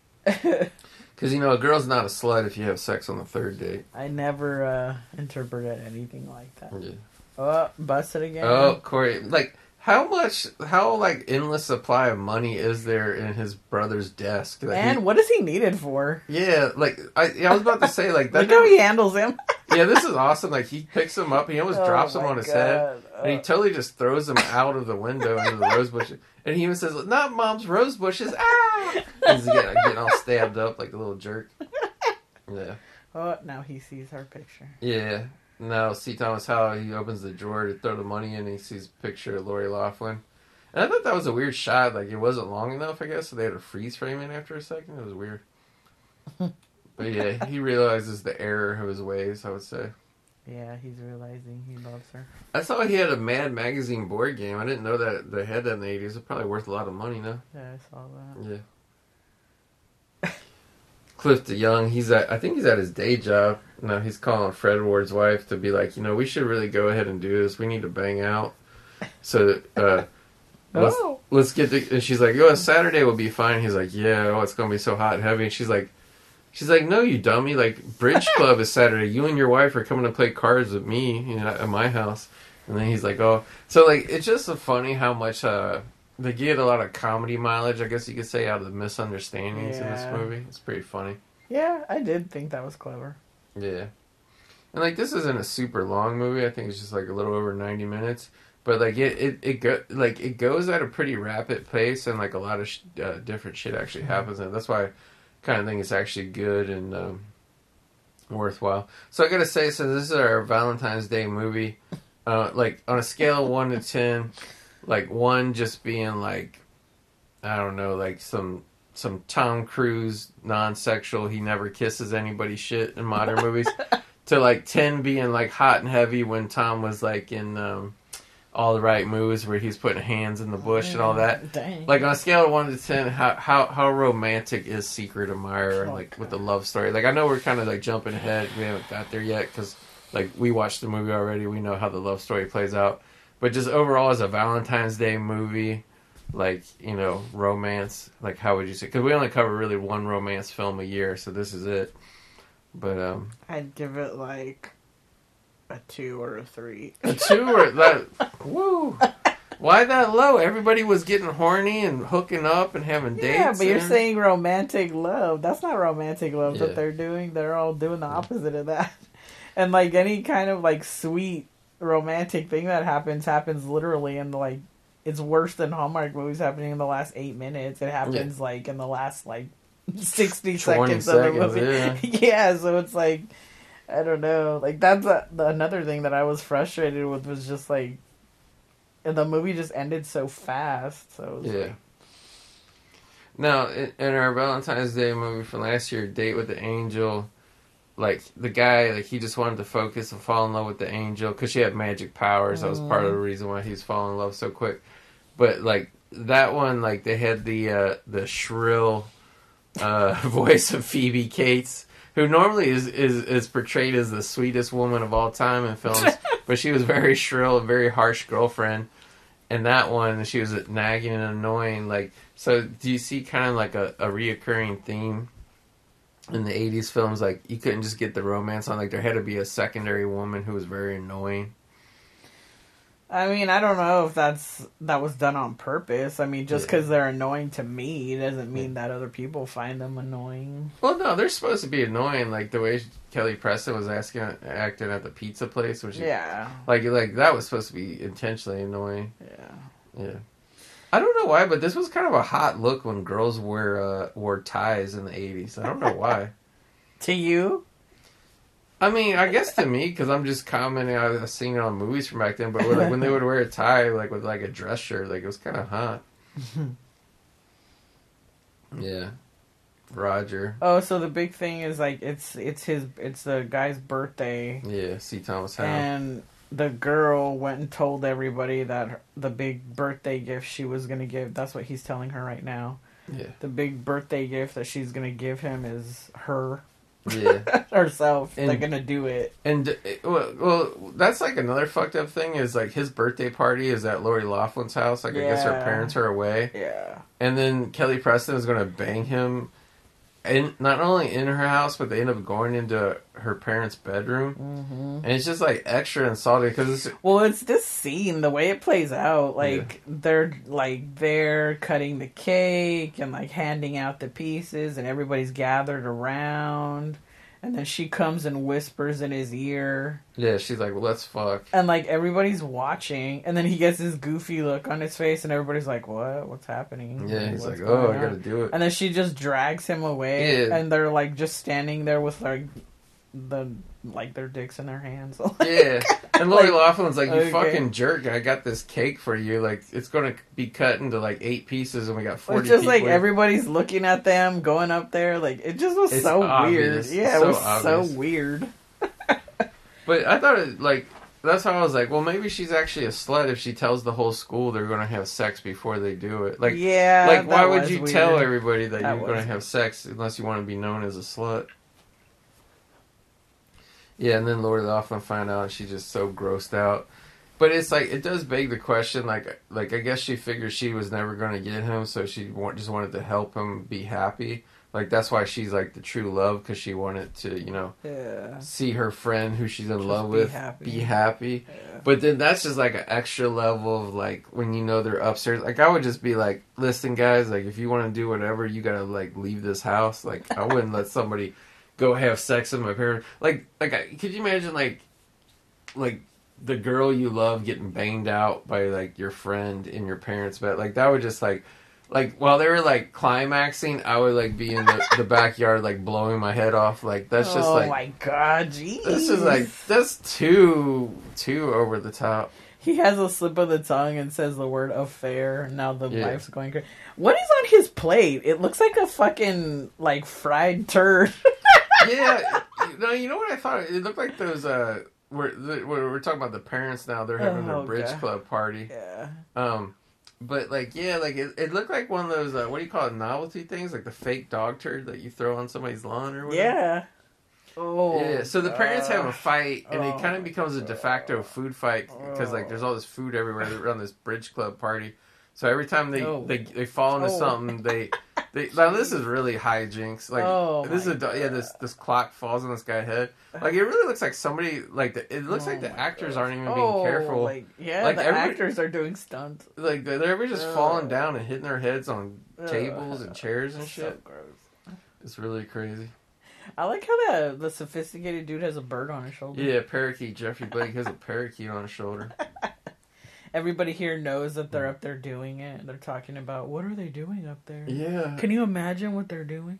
and it's supposed to be like like you're just supposed to imagine like the wildest like slanging of dick is going on upstairs but oh like my god, but, this like- too. Like, like what was it because he's trying to get it in her and she's like it hurts it hurts and he's like oh let me try she's like she just tried to kept making it seem like he was doing it wrong. Or, yeah Ow, ow! She just kept fucking crying. I know. Just watching it without she- sound is annoying me. and it's, it's not like it's not like he's like ramming into her like he's just barely laying on top of her and then he's like well what do you want me to do and she's like do it right do it right and i was just like was it just supposed to be that she was actually a virgin or She's she like, it hurts. she's just super tight or what? Like it's just weird. And what's weird is like I was surprised because Damn, he totally punched her boob right there. yeah, when he got off her, He like to cover her with the blanket. he was kind of over her already, and then the fact that he can't even have sex with her without her being super annoying. And like yeah, like I don't really know who's to blame here. Like just maybe like maybe either maybe dude's got a giant dick. I don't know. her and her granny panties. Yeah. her underwear were so like giant and saggy. Well, it didn't really matter because she was so naked anyway. But um, yeah, she tells him like, "Now you got to go down here and you got to tell everybody it was so great, and you got to pretend like it was so great." Lori Loughlin looks like she's had her heart ripped out. Oh my god. Yeah, it's like what a weird thing to come down some stairs and have a, a room full of people just waiting, looking at you. like, did you bang? Did you bang up there? She's like, this is a great party. Yeah, sucks. They all have the wrong idea. Yeah, everybody thinks the opposite happened. I like this where she just puts her her glass on the banister and lets it fall down. Oh my gosh. They're getting back home from their bridge night. Yeah, he's uh he's taking Oh no, it's I thought that was I thought it was the parents. no yeah he's taking Kelly Preston home, but like she comes into her house and like like the whole house is like ruined because when all that fighting was going on, like all the the the uh, fucking guacamole shit was flying all over the uh, the house and shit. And this is kind of where it starts getting uh, cleared up here, like because Fred Ward's confronting his wife, like you know. All this affair and shit, this letter, and then finally Kelly Preston will be like, "What are you doing reading my letter?" And so It was so funny how everybody in this movie just drove like a maniac. They did. Everybody was just like, I guess it helps when the streets are cleared out for you and wet it down with rain, fake rain and shit. But like, yeah, everybody's wanting to be skidding and sliding all over. Mm. C. Thomas Howell comes home and his parents are fighting about the same thing. And they're talking about the letter that they had, and then finally he's like, "Hey, that's my letter, blah blah. That's the letter I wrote, whatever." Or I had, or I Yeah. got the last day of school, yeah. she's reading it. And so like it's kind of cool like how everything kind of wraps up immediately like all over. It's pretty pretty good. Uh, I like how he's acting mad though. You're reading my stuff. Yeah. There's no privacy here. yeah, there's no privacy in this house. And, And they're, they're like, like- what? But the th- the thing that's kind of funny about it though is they're like, "Oh, that was that letter. Oh, okay, that explains everything." But like whether you th- you thought there was a letter or not a letter or whatever the fuck, like everybody still wanted to be cheating on everybody. Yeah, but I think it was just because they were under the wrong impressions. Yeah, They just felt that way because they thought their spouse felt that way. yeah. He's grubbing on that ice cream.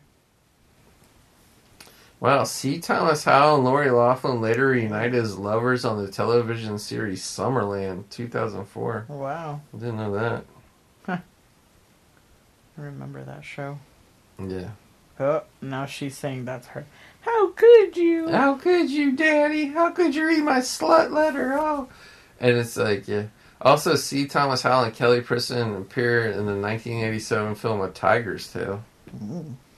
I don't, I don't remember that one. It sounds kind of familiar. Mm. I like how Oh, they, yeah, I remember that movie. This, I like how these two reacted. They like fell in love with each other. yeah, Fred Ward and his wife, they're like, oh, thank God, we can still be in love. It's like, again, everybody cheated. like, Here's your favorite weight loss during sex. Yes. Dieter's guide. The Central Dieter's Guide to Weight Loss During Sex. That's the poster Kelly Preston has up in her room. It's like, could you imagine, especially like Fred Ward in this movie, how like fucking angry and shit? Yeah, You come- really. You come in and see that on your on your daughter's wall. I'd be taking that shit off and breaking it right there. Yeah. She's so sad. Everybody's so sad. hmm Casey Siemaszko, JJ Cohen. So JJ Cohen was one of the other members of the crew, and Courtney Gains all appear in Back to the Future. I think Courtney Wow. Gains is just like a like literally an extra, but yeah. Okay, this Oh, now she's got the Bosco. yeah. Now Lori Loughlin's doing the Bosco on her. uh What was she eating in the ice cream? Oh yeah, yeah, she's at least that's normal. Kelly Preston's eating ice cream. She's eating strawberry ice cream. Mm. Lori Loughlin's eating ice cream. I'm kind of Dang, she couldn't even eat it. no. She's like this shit's too gross, too melty. No, because the doorbell rang. Yeah, C. Thomas Howell shut up. They say somebody said on the trivia. They said there's a lot of irony in the scene where Michael is trying to hitchhike. C. Thomas Howell would star in The Hitcher a year later at a cigarette. That is not irony, you fucking moron. First of all, he's yeah he's in The Hitcher, but he's not the Hitcher. He's the guy who gives the ride. So that like makes no fucking sense. Like So like this is a scene that frustrated me because like he's trying to come back and profess his love, yeah, and she's like, "No," and it's just like, "What are you like?" She's so insulted, and it's just like, yeah. but he's like finally realizing that he's in love with you. Like, Well, to be fair, I, like I'm, I'm on her side though, because because he shows up and he's like, you know, like we we've been friends for so long. He's like, how about you know, it didn't work out with me and her. How about you and me go on a date finally, a real date? And she and she's like, are you kidding me? Like it's so insulting. Like you come here and you fuck this girl in my parents' bed, and now you want to go out with me? but he just he already told her that they didn't do anything. No, I think he kind of is still explaining it. Like to be fair, he did get the tip in, so I mean, it's not like nothing happened. You know, I don't know. I don't. To me, I'm like. I mean, I guess I just have the perspective that boys don't know how to express themselves, those kinds of feelings very well, and so this is the best way he knows how to do. it. And I really don't even think the way he's doing it is in a bad way. Like he's just like No, he's being. it just took time for him to realize like what was in front of his face. But you, you gotta, you get like, it's kind of ironic that you're on the guy's side, I and know. on the girl's side, because like, I'm, I'm just thinking about the trauma that she had to go through all night long with that shitty party. Yeah, but he just, I mean, now she knows that nothing happened. So it's like. I but the, the the tip still went in. Oh, though. give me a break. Come on. That's- That's not, that's not even a thing. hey, you, you, that's all you need to get somebody pregnant. It doesn't mean that's what happened. You're just making that up. I mean, she said it hurt, so he was doing something. I don't know. It's not like they're going into detail right now. All she knows is what he's telling her, and he's telling her nothing happened. Yeah. And she's still just like, "Meh, I'm Yeah. insulted. No, I mean, I, I, she's she's kind of taking it all in now. She's kind of thinking it over. She's not really, uh, you know, having a visceral He's saying, I don't want to be with anybody else. Yeah. And But she's like, no, too late. well, technically, it is too late because she's going to semester at sea or whatever it's yeah, called. that's true. She's going to school on a boat or whatever that shit is. It's true. But I think it's good that, like in real life, if this was real life, uh, he just would have never said anything, and she would have went away, and then he would have always wondered what could have been. But like the fact that she's upset, like I'm just like, I don't get it. It's weird though. Like everybody else had like real houses, and her house seems like it's a set or something. like it's like totally doesn't look like a real front door. Yeah. Now, now the Now next they're next morning, all the. Oh. the married moms and oh, dads He's like all beat up. yeah, like oh it's okay. that you cheated because you had a letter. a letter will make you. Cheat. That'd be pretty fucked up if you could like lose your husband or wife. I 'cause of mean, letter. everybody was guilty of it, so nobody Yeah. has any any right to point any fingers anywhere. Everybody get caught up in letter main. I feel like this was a look from the '80s that you don't really see anymore. Is a Ugh. A button-up shirt with like no sleeves on it. go away. Yeah, Kelly Preston confronts uh, C. Thomas Howell saying, "You wrote me these letters," and and then he's like, looks at me, he's like, "I didn't write you these letters." He's like, "I wrote you some way shittier letters." I feel like this this outfit though is uh, what Margot Robbie based her Barbie outfit on. I was gonna say for both of them, like they're both wearing like very bright colors, and like it's Yeah. funny how like that is like a thing now. Yeah, I know it is weird. And this is '85. It's not even mm. like early '90s. right in the middle of the eighties. Yeah, I will say it's interesting to see his pants, like they're like how he has them folded up. yeah, Now he's comparing it to the letters that he got originally. yeah. The original letter. So now he sees that they're the same handwriting. So he realizes that Lori Loughlin wrote the letters to help him, Mm-hmm. and like that's just even more fuel in the fire. Of, like, you know, why he, he, really realized she it. was always in love with him. Yeah, Yeah, she said they're leaving in like two minutes. yeah. We're leaving in two minutes. So this is definitely a uh, you you kind of like you don't know what you got till it's gone type movie. Mm-hmm. Like he in in plain sight, he had his love. He could have been with her this whole time. He's so like perturbed, like he's like no, like when Yeah. he when she hates it. Look at this is the runner. Yeah, I thought that was him at first, but now it looks like a different person. yeah.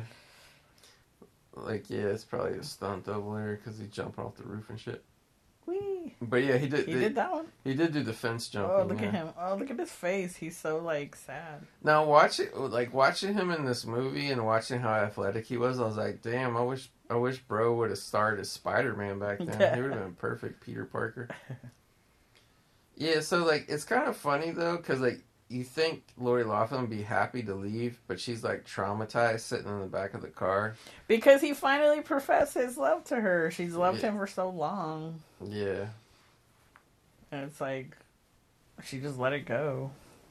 Well, I mean, she was leaving already. It wasn't, Yeah. you know, it's it's kind of like when somebody waits for like the last nine months. Yeah, the guy- and He's then, going. like, He could have caught up. for three years. Oh, here is the hitcher. Yeah, yeah. Here he is hitchhiking. This is very ironic because he would do a horror movie where the guy was killing people on the road. Um, that I is- like how this guy conveniently comes along. Yeah, Steve comes by in his convertible. And I feel like like convertibles were so prevalent in '80s movies. I mean, granted they're in California, you, you would want to have a convertible there, but like yeah, like these little two seater convertibles, they're always in movies back then. But he really just wants to beat him up. Yeah, Steve jumps out. He's like, "Oh, you gotta help me, Steve." He's like, "I gotta go get my true love." And he's like, "Oh, you screwed my girlfriend, whatever." And then like What's in his hand? his keys. Oh, I thought it was like a knife or something. No, she's holding like a big keychain. So like, C. Thomas Howell like is going to get his ass kicked by this bigger guy, and like he just punches him, and then Steve's He's like, so worried he broke his nose. he's like, "You broke my nose." Oh, oh, gonna-" damn! Look at this guy. I'm telling you, he's Spider Man. He like really. parkour. Do you see here. that giant dent he put in the car doing that though? No. He- yeah, there's a like I can't rewind it, but Yeah. but it's a giant. He put a giant dent right there, Dang. Crazy. and then like that looks like a different car because it has a different scrape on it. He was parkour before parkour. Yeah. Um, Dang. Yeah, like you can kind of tell this is a stunt driver, but it's a good double. But yeah, like he he weaves in and out of the traffic going down to San Pedro. Uh, but you know, it's kind of like the uh, like every movie back then. I mean, it was a long trope, you know, but every romantic movie always it, it normally like this is a little different because they're going to a harbor. But it, it usually was always about the girl was getting on a plane and the guy had to run through the airport to catch her and shit. It was weird. The I can't remember the phrase they. I think it was called "School Afloat." I think Yeah, that's what it- it was. it was School so Afloat. you see the dent. I didn't see it there. No, they might have shot this out of sequence Yeah. too. Like the dent part might have happened later. But like, yeah, like That was a weird thing. Like I'd never heard of that before. Well, I could see if it was like a cruise ship type thing, but like they get on Yeah. like this old ass janky fucking sailboat. and it's pretty small. yeah, and there's like 50 kids on it, but it's like so small it doesn't look like anybody could like really live on there. And they're gonna be there for like a whole school year. A whole score, like yeah. I mean, I said it was a semester, but she did say like senior year. Yeah. Yeah, This guy doesn't even know what he's talking about. yeah. This He's old, like, "What did you say?" old confused security guard. Yeah. And then he stops at like a actual ship. He's like, "Where's school afloat?" And the guy's like, "Dorcher, Dorcher, Dorcher." He's like the fucker from the Muppets. like you, you thought it was funny because you're like you're Oh like God. like you, you didn't really hear it clearly. I guess I You're thought he was supposed to be Asian. yeah, you're like, you don't even look Asian. I was like, no, he's speaking Swedish. He's like, Dorcher, Dorcher, Dorcher. And C. Thomas Howell was like, I don't even know what the fuck you're saying. He's like, drives off. Yeah. No, I was surprised that they jumped in this dirty ass water. I was really like, damn, I didn't was we gonna say, sick? like, I was kind of like, I don't know. The ending of this is weird for me. Like, See, I think it's actually a great. it was like so unsatisfying. in what way? Just cause like he's like trying to catch up with her, she's already gone. Yeah. Uh, it's to me, it's like it's done, dude. Like you missed her. Like too bad, you know. Like it's like because it's just she's too far gone. Or, I like this here Totally he- crashed. He crashes the car into the dumpster. Yeah. But then, like, they start yelling at each other, and like, it just looks so stupid. The way they're like, "Meh, meh," like, it's just like they He- can't hear each other. He's other. telling like, her, "I knew you wrote the letters. I love you. Don't go. Whatever." and she's just like, "What? Yeah, the whole thing. Of Long Beach. it's just like, gee, I mean, he was he was too far away. it just looks so dumb. Like, I don't know. Like, it just Yeah. you missed her, dude. Too late. Movie over. And then he he I love you. he does a giant uh, swan dive into the harbor and tries to catch up the boat, and obviously he's not making it. So then she jumps in, and it's like, I mean, I want to call it cliche, but like, I appreciate the uh, the at. Like, and then the way he looked when he was yelling, it just looked he looked weird, and I don't know. it Just it wasn't very hunky. It wasn't very- yeah. And like, Like- obviously he had a stunt double because he jumped off a giant thing, but she, you can tell it's Lori Loughlin. She legit jumps off this boat. And then he looks like he's like suffocating right there. Like he's Yeah. like, whoo, like that face he's making. And then this, she, he is crying ugly. uh, and then she's Yeah. like jumps in. And it's just like, oh yeah. and then her yeah. purse, her clothes, all her school shit is gone. yeah, it just it's weird. And then all of a sudden her hair's dry. yeah, they had to do multiple things. It's just weird. I don't know. I didn't. I It is- uh, I mean, and then for some reason it looks like the water is not that deep all of a sudden. yeah, it looks like they're standing up when they Yeah. finally get each other and kiss. And then like this close, and then like they're like kissing they're, like, and they're like drowning. After they kiss, she like put her mouth in the water, like, oh, that was nasty. yeah. she Well, like wanted to wash her face or something. I don't know. It was just like a really weird end, and then it's just the credits. It's like Yeah. okay. Yeah, it ends like insanely quickly, like after they jump in the water and kiss. yeah. See, look, Norwegian dock worker. Oh, okay. Yeah, he's Norwegian. I said Swedish, but yeah, he's Norwegian. Arvid Yeah, Arvid. Malna. And the old ass guard was Ernie Brown. But yeah, I don't know. Like, I gotta say, like, sometimes you you watch movies that like you know you watched as a kid or whatever, and like you watch now and you're like, yeah, you know, it's, it doesn't really hold up. It's not really good. but I think this movie is just as amazing now as when I first watched it when I was probably nine or ten years old. Is it because there's boobs in it? No, it's it's actually I, like I, I was actually because I didn't really remember. Like I knew Kelly Preston did some nudity in movies, but uh, God rest her soul, rest in peace.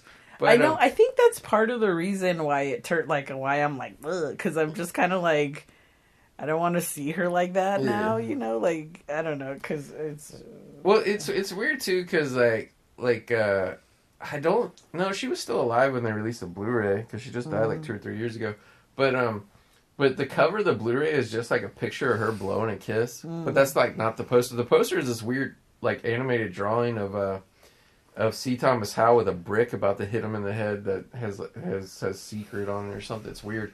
But uh okay. but yeah, like I don't know, like I mean I guess nobody was technically really a star in this movie when they made it, but like Yeah, I think she was a big, memorable part of of, of this movie. From the, I really liked her. She did a movie called Run with Patrick Dempsey, which was like an action movie. Was really good. She did a lot of good movies. Like she was legitimately one of my favorite actresses out there. But like that's why I was asking if she made any where she played like the nice girl because it's like, you know, I mean, yeah, she was like she's got a super hot body, so it's like, why can't she play the the nice girl and be super hot? I think That's why I was asking. yeah, like if I'm remembering, because if she does, I want to watch that. if I'm remembering, like I think she did. Like she, I, I can't really think of any movies where like she was the star. Mm-hmm. She was like like that movie, The Experts with Travolta, which is where they met. But like, she was always like the girlfriend, the wife, whatever. Like in in uh, she, but she played like pretty nice like roles for a while. Like the only time I really remember her being kind of like a bitch again was in Jerry Maguire, mm. because like because like and they have like a, her and Tom have a real steamy sex scene mm. where it's like I don't think you see nipples, but I remember being in the theater, be like, "Damn!" It's like one of those things where like they're pressed up against each other, and like the frame kind of just cuts off where her nipple is, but you can see like the top of her boob. Mm. You can see how like giant her breasts are, and I was like, mm. "Damn!" Like this is some hardcore shit. Like especially back then, Tom would just like hover over women and like not really kiss them and shit.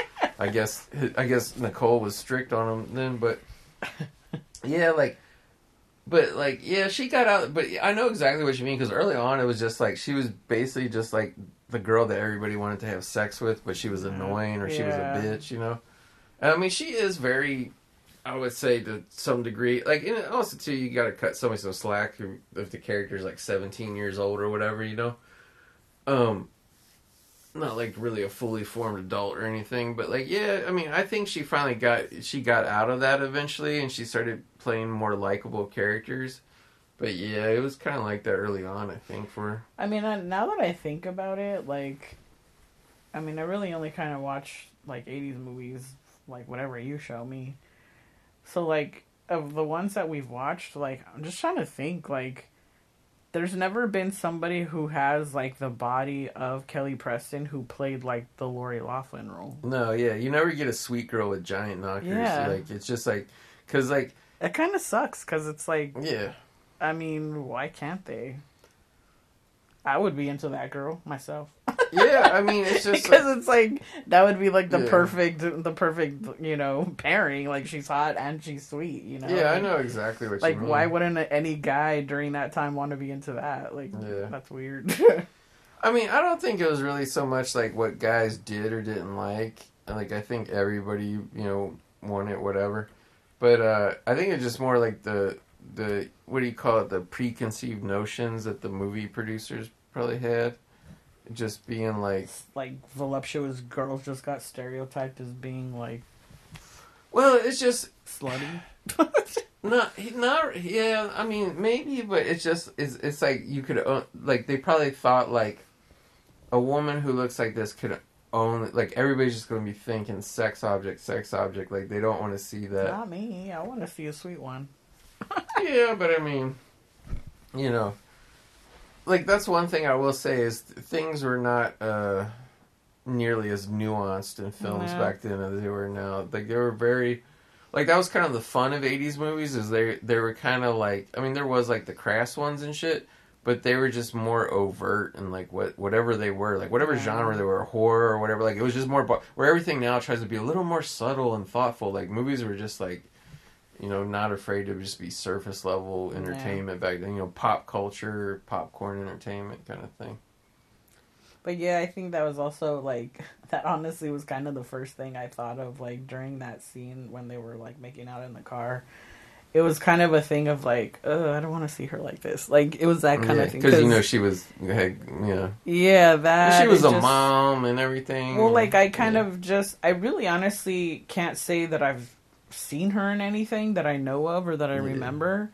But I just like my impression of her was that she was just like a sweet lady. yeah, Yeah, that's how she was in real life. yeah, that's what I mean. Yeah. Like as just as a normal person. So like when it got to that, like I mean already I, she was playing an unlikable character, you know, Yeah, just before that. But like when it got to that, I was just kind of like, like it mm. just, I don't know. I just didn't want to see her like that. Like it just was weird. Yeah, I, I, I, I that's kind of interesting. I mean, obviously, she was probably just doing whatever she had to to like, you know, have a career and everything and work. yeah. But I, I, I think, I think as a guy, like as an actor, I think you want to play like the mean characters more. Like it's more fun for a Yeah. guy. But I'm curious if it's like that for a woman, if, or if you're just like, fuck, I'm just playing some bitch again. You know? That's what I was. That's what I was wondering. That's why I was asking about that because it's like uh, that kind of sucks. That like because I mean, if that was the case, then like yeah, technically, what all the women were, are complaining about now, like yeah, they have a reason to complain because yeah, you know that would suck. Like if somebody like her who like did have like that bodacious bod. Like Yeah. maybe she wanted to be a serious actor, you know, Yeah. like but all she ever got was like you know bitchy slut roles, you know. Like, yeah. I that mean, she, sucks. she definitely, you know, it, she, you know, she was in her teens, if not like very early twenties when she made this. But I'd say by the time she was in her early thirties, she had turned it around and was doing Yeah. more. You know, and Also, because once you're older, you're not doing movies like that. yeah, anymore. yeah, there's, you're not doing teen titty flicks Mm-hmm. anymore. But um, I was, I would say, um, in, in in like in terms of like oh only being seen as like a, in a sexual way or whatever. Like I think I think entertainment was really going away from that, and then like they just unleashed TikTok, and all of a sudden like Mm. the bouncing was so out of Oh, control, and like that's all women are now. yeah, like like that's why we see like not to go off on a tangent. I want to Okay. wrap up here soon, but uh, not to go off on a tangent, but that's why we see a 53 year old like Jennifer Lopez shaking every inch she has that she can. So it's kind of like like That's literally why. with without going down some kind of weird side trap. Like Mm. whoever invented TikTok, it was TikTok. It, it and it kind of and after that it bled over in other things. But like I never seen literally somebody make a video just to show them bouncing until Yeah, TikTok. yeah. And I remember when before TikTok went re, quote unquote respectable and had commercials on TV, you would see like face not on Facebook but it was on internet websites. It'd be like TikTok seriously short videos, Hmm. and everybody's like, yeah, they make dance videos on TikTok, and they they would show you on the edge of some girl bouncing up and down, and I was like, that's not dancing. Like I don't know what the fuck that shit is, but yeah. Okay, so I'm issuing you issuing you a challenge. Uh oh, let's see. I want you to find a movie where the lead girl is a sweet girl and she's hot. Mm, Not right now. You're not gonna be Yeah. able to find it this second. I just mean for the future. for the future, yeah. I'm issuing this this challenge to you. Yeah. But you mean like she has to be like likable and stuff? Yeah, she has to be a hot Lori Loughlin. Like a, I mean, not like Lori Loughlin wasn't pretty in this, Yeah, but she's got to be a, uh, gorgeous, a sweet Kelly Preston. yeah, Her So, but- character, but, she has to have like giant breasts. she's got to be hot. Yeah, like how how Kelly Preston was. Like the character that's normally like the hot girl that all the guys want in the movie, but is like annoying. Yeah, You got to t- find me a movie where she's not the annoying girl; she's the lead sweet girl. you know, I can't think of any particular movie because that's pretty impossible. but I, I, That's why it's a challenge. I think I think the closest we're gonna come, and and I guess like I don't know, it, it might it might not count because it might be like later or whatever. But I would say like the only person I could think of that maybe like got away with that and played that is like I'm thinking maybe Diane Lane might have done it Oh. Oh yeah. because Diane Lane started really young too in her Mm. teens. Like she started around the time Kelly Preston did, and it's like You know when you said that I thought of Diane Keaton. oh no, I was like, wait, what? That's when my face was like, what? yeah, That's funny. yeah, like but well, I'm challenging you. Find But even yeah, I don't know. It's, go- it's gonna be hard. I'll I'll work on it. but yeah, so I mean that's it for Secret Admirer. Like I really hope some low key OG Secret Admirer fans come out of the woodwork like me because I loved this movie as a kid, and I think probably what what uh what attracted to me as a kid besides the sex because I remember I remember thinking. This movie was like I always remember it as being like really dirty, like and it well, and it's funny because it's actually pretty tame. yeah, it is. And like for some reason, because like when he you know quote unquote has sex with her, like not really, but like I always remember like feeling like like conflicted as a kid because it was like, well, there's no going back from that. Like he can't be with the other girl now because like he had sex, but like You didn't know what. Was I didn't realize that like he didn't really have sex. Like he tried to and he failed. And Well, it looks very. uh yeah.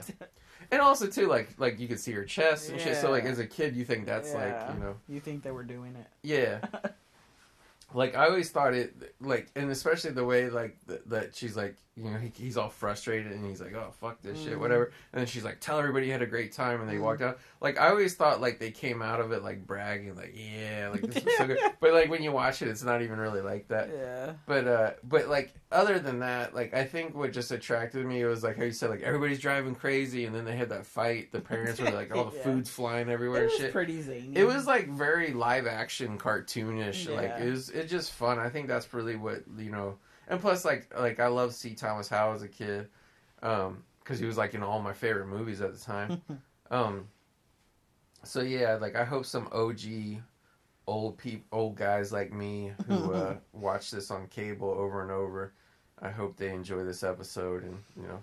Apologies to all the women for a non-romantic Valentine's Day movie, but it is what it is, you know. I don't think you ever choose romantic ones. Okay. First of all, my demon lover, date with an angel, pretty in pink. It, it's funny too, cause like when I when I when I drop when I bust out like the all time '80s panty droppers female movies, and I make you watch them, you're always like, eh, eh, and like meanwhile women are like crying and like professing their love for these movies for like decades. Like pr- even Pretty in Pink, you're just like, eh, whatever, eh. yeah, it's weird. Like I don't know. I don't have the same reactions. Like because I know you know a lot of these movies are legendary, so to speak. You know, Legendary, you know? and it's just like I just don't react to them like well. Like I don't know. Like I feel like they just make the girl too like like sad and like yeah. not like I want her to be annoying or anything, but like she put like the girls in these movies they put up with way too much Yeah. for me to like I don't know, for me to enjoy it. Like I think is really what it is. Yeah. Oddly enough, like I think these mostly like are made for guys. Yeah. Like even though they're like, For like horny teen guys, kind of. I guess. I mean What, okay, okay, we just covered Aspen Extreme, which there was a lot of romance in that film too. Mm. Um, I wouldn't say it was the main central theme the way this was, Mhm. but um, No, do it you was not. do you think the way the love story was handled in Aspen Extreme was similar, where it was just geared more towards guys? I wouldn't say that necessarily because um, Teri Polo's character in that movie was very strong. Yeah, She was really like, I am putting up with your bullshit. Like, Yeah. you know, but, you know, she wasn't like bitchy. She was as just. soon as she saw the guy being a gigolo, she called him out on it. yeah, but like you still had sympathy for her because she was nice and sweet. Yeah. You know, like that I was okay with. Like I that was not easy to watch, but Mhm. it was more enjoyable to like watch that because at least she was standing up for herself. yeah, Whereas this one was like, or a lot of these, not just this one specifically, but a lot of them, like, they're just like standing by, watching the guy f- be in love with somebody else. And this one, she was helping the guy be in love with somebody else. And it was just like, what are you doing? like, but but that's why I think was hard to watch. That's why me. I think it was inspired by Cyrano de Bergerac. no, seriously, because Oh, I thought you were going to say Vaso de Papel. no, I, yeah, no, I haven't seen Paper Cups yet. I want to now though.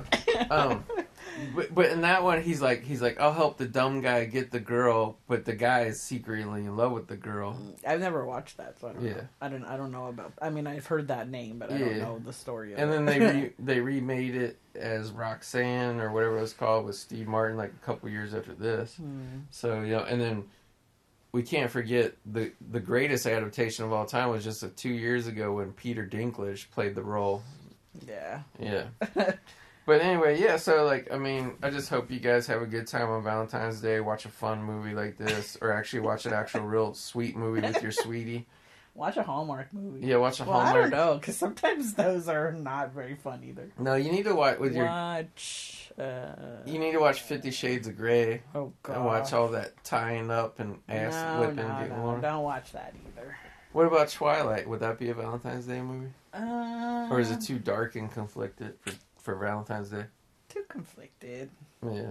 I mean, the first one, I guess Twilight is okay. So since so, yeah, so since I picked Secret Admirer for Valentine's Day, what would you what would you actually recommend people watch on Valentine's Day?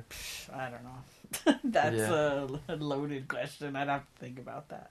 Yeah, Titanic. No, well that's sad. Yeah, but it's the but people said you get over the 800 people dying in the freezing water when you think of the beautiful love that was no. spread over 36 hours movie's between Kate and. Leo. That would be sad. Yeah. You give them Secret Admirer. Your secret admirer. All right, so that's it, guys. I hope you have a great Valentine's Day with your loved one, or even if, even if by yourself. Don't get low. Don't don't be like uh, Phoebe Cates and Gremlins when Christmas comes along. Don't get depressed. It's okay, It just means someday your love is gonna come soon. ladies. You can buy your um, your your own flowers and enjoy them. It's okay, guys. You can go buy those Reese cup hearts and eat them yourself. It's okay. I like buying flowers. Yeah, you do. Yes. Yeah. All right. So yeah, everybody, thanks a lot. We see you back here in the movie graveyard.